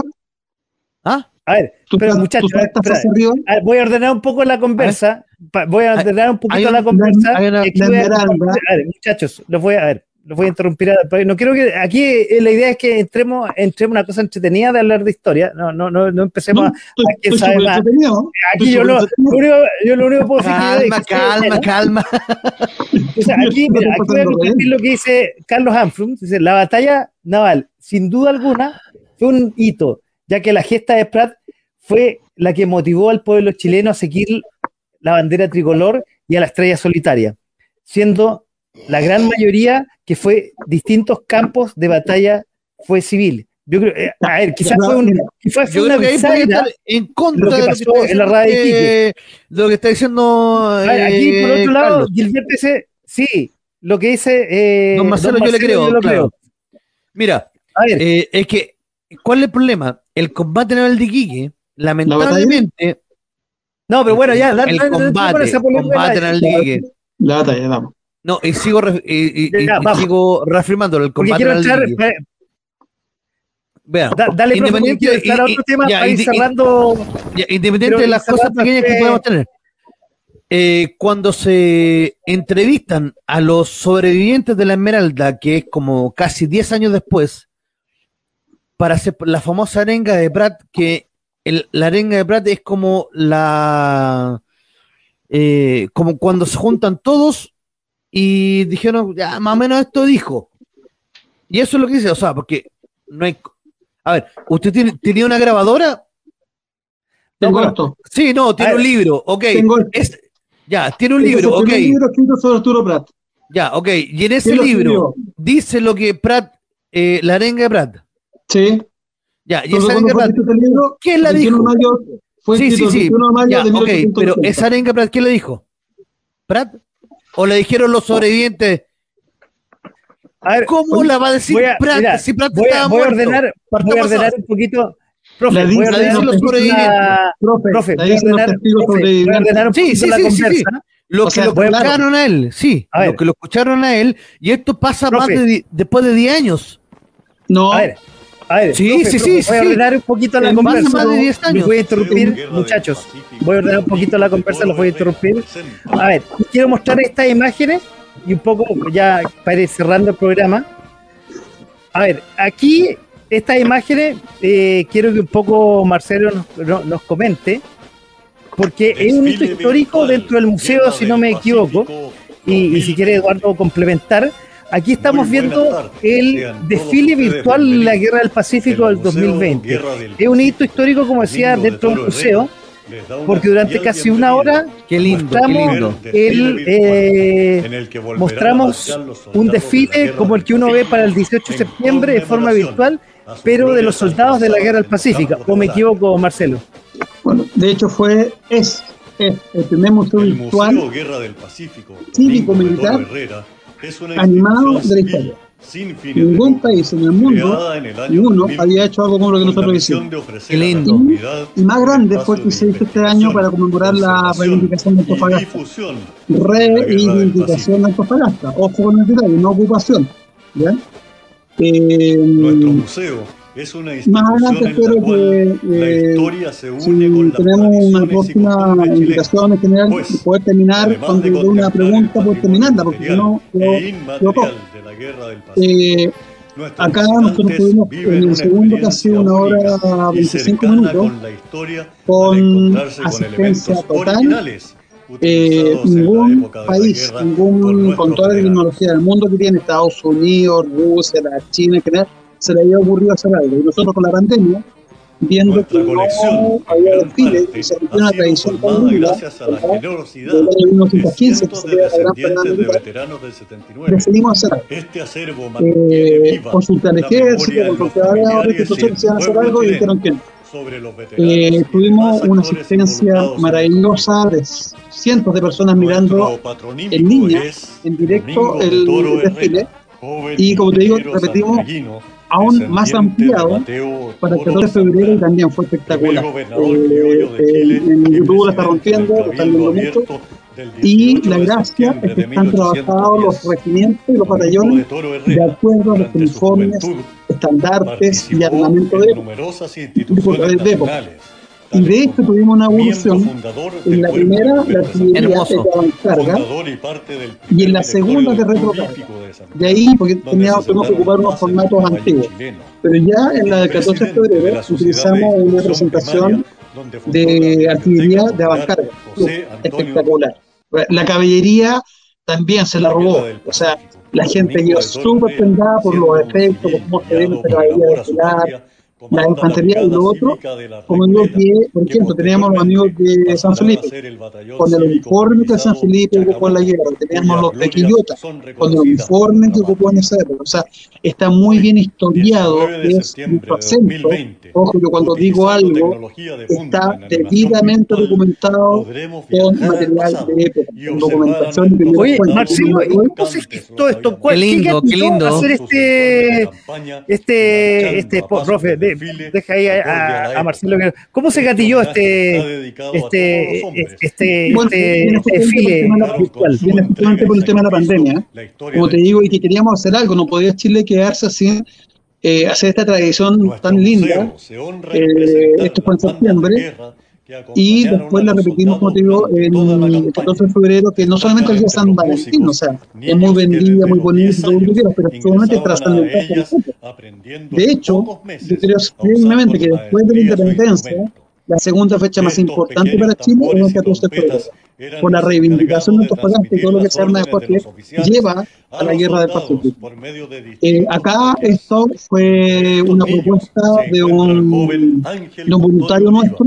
Eh, nosotros colaboramos con la parte económica, eh, especialmente la segunda parte, y eh, el voluntario es eh, estudiante de historia, eh, D'Angelo, y eh, cuando llegó con la propuesta se la aceptamos inmediatamente y la trabajamos.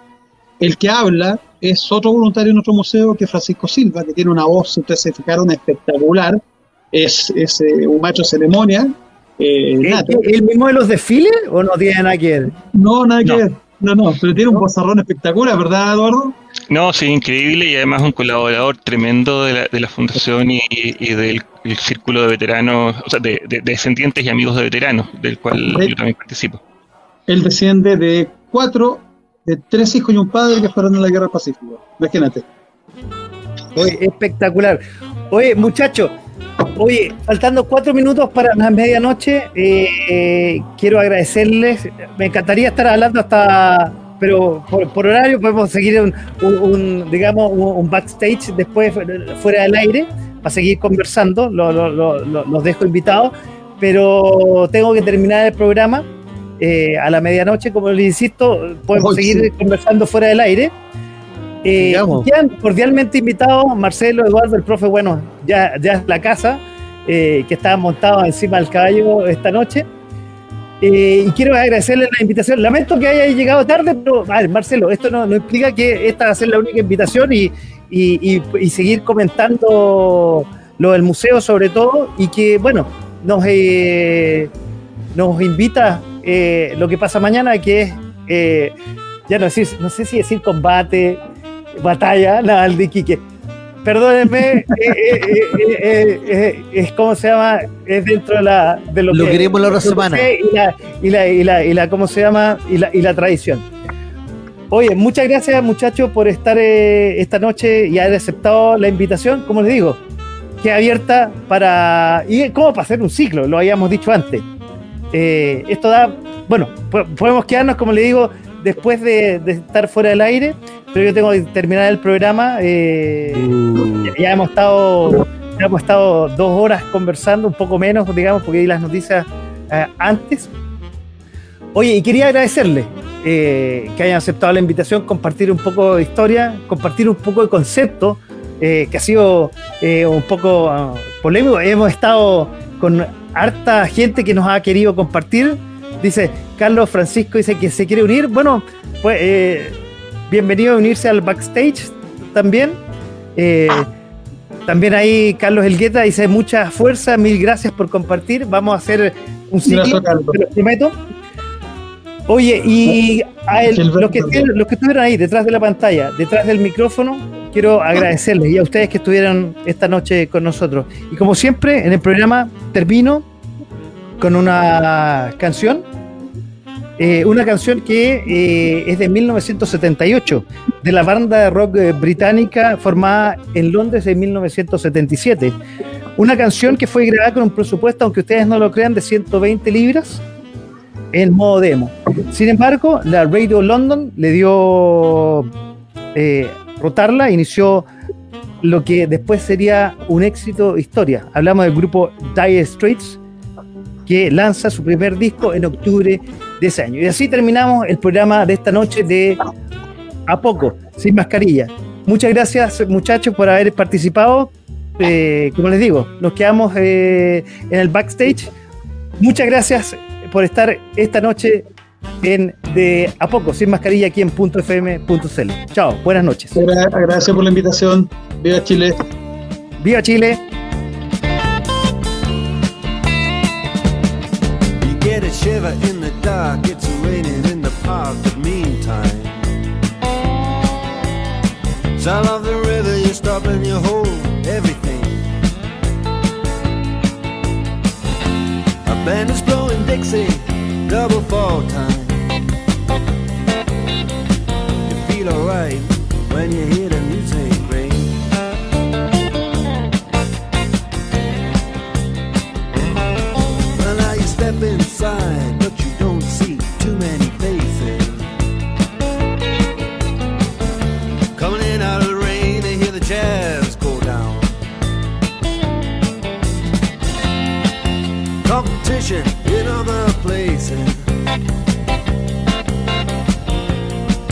but the horns, they blowing that sound. Way on down south. Way on down south, London town.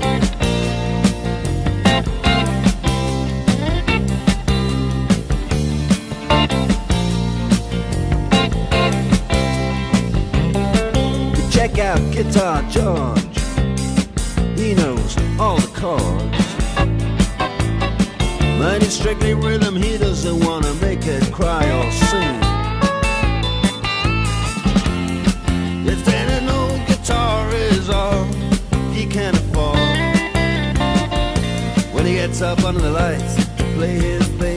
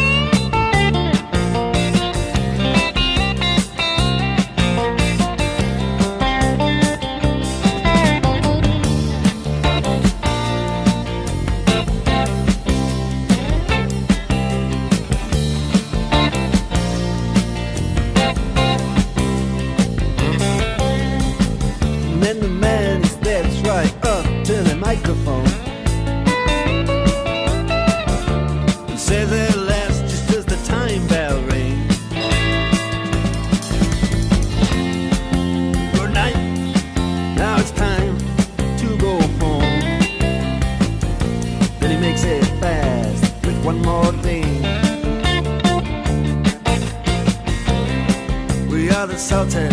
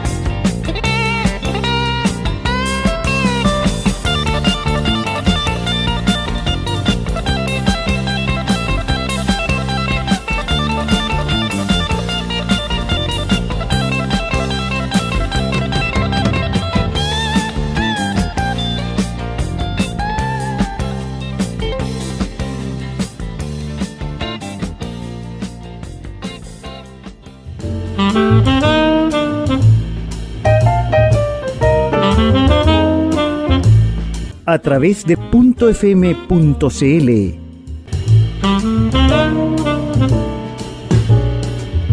Esto fue De, a poco. Sin mascarilla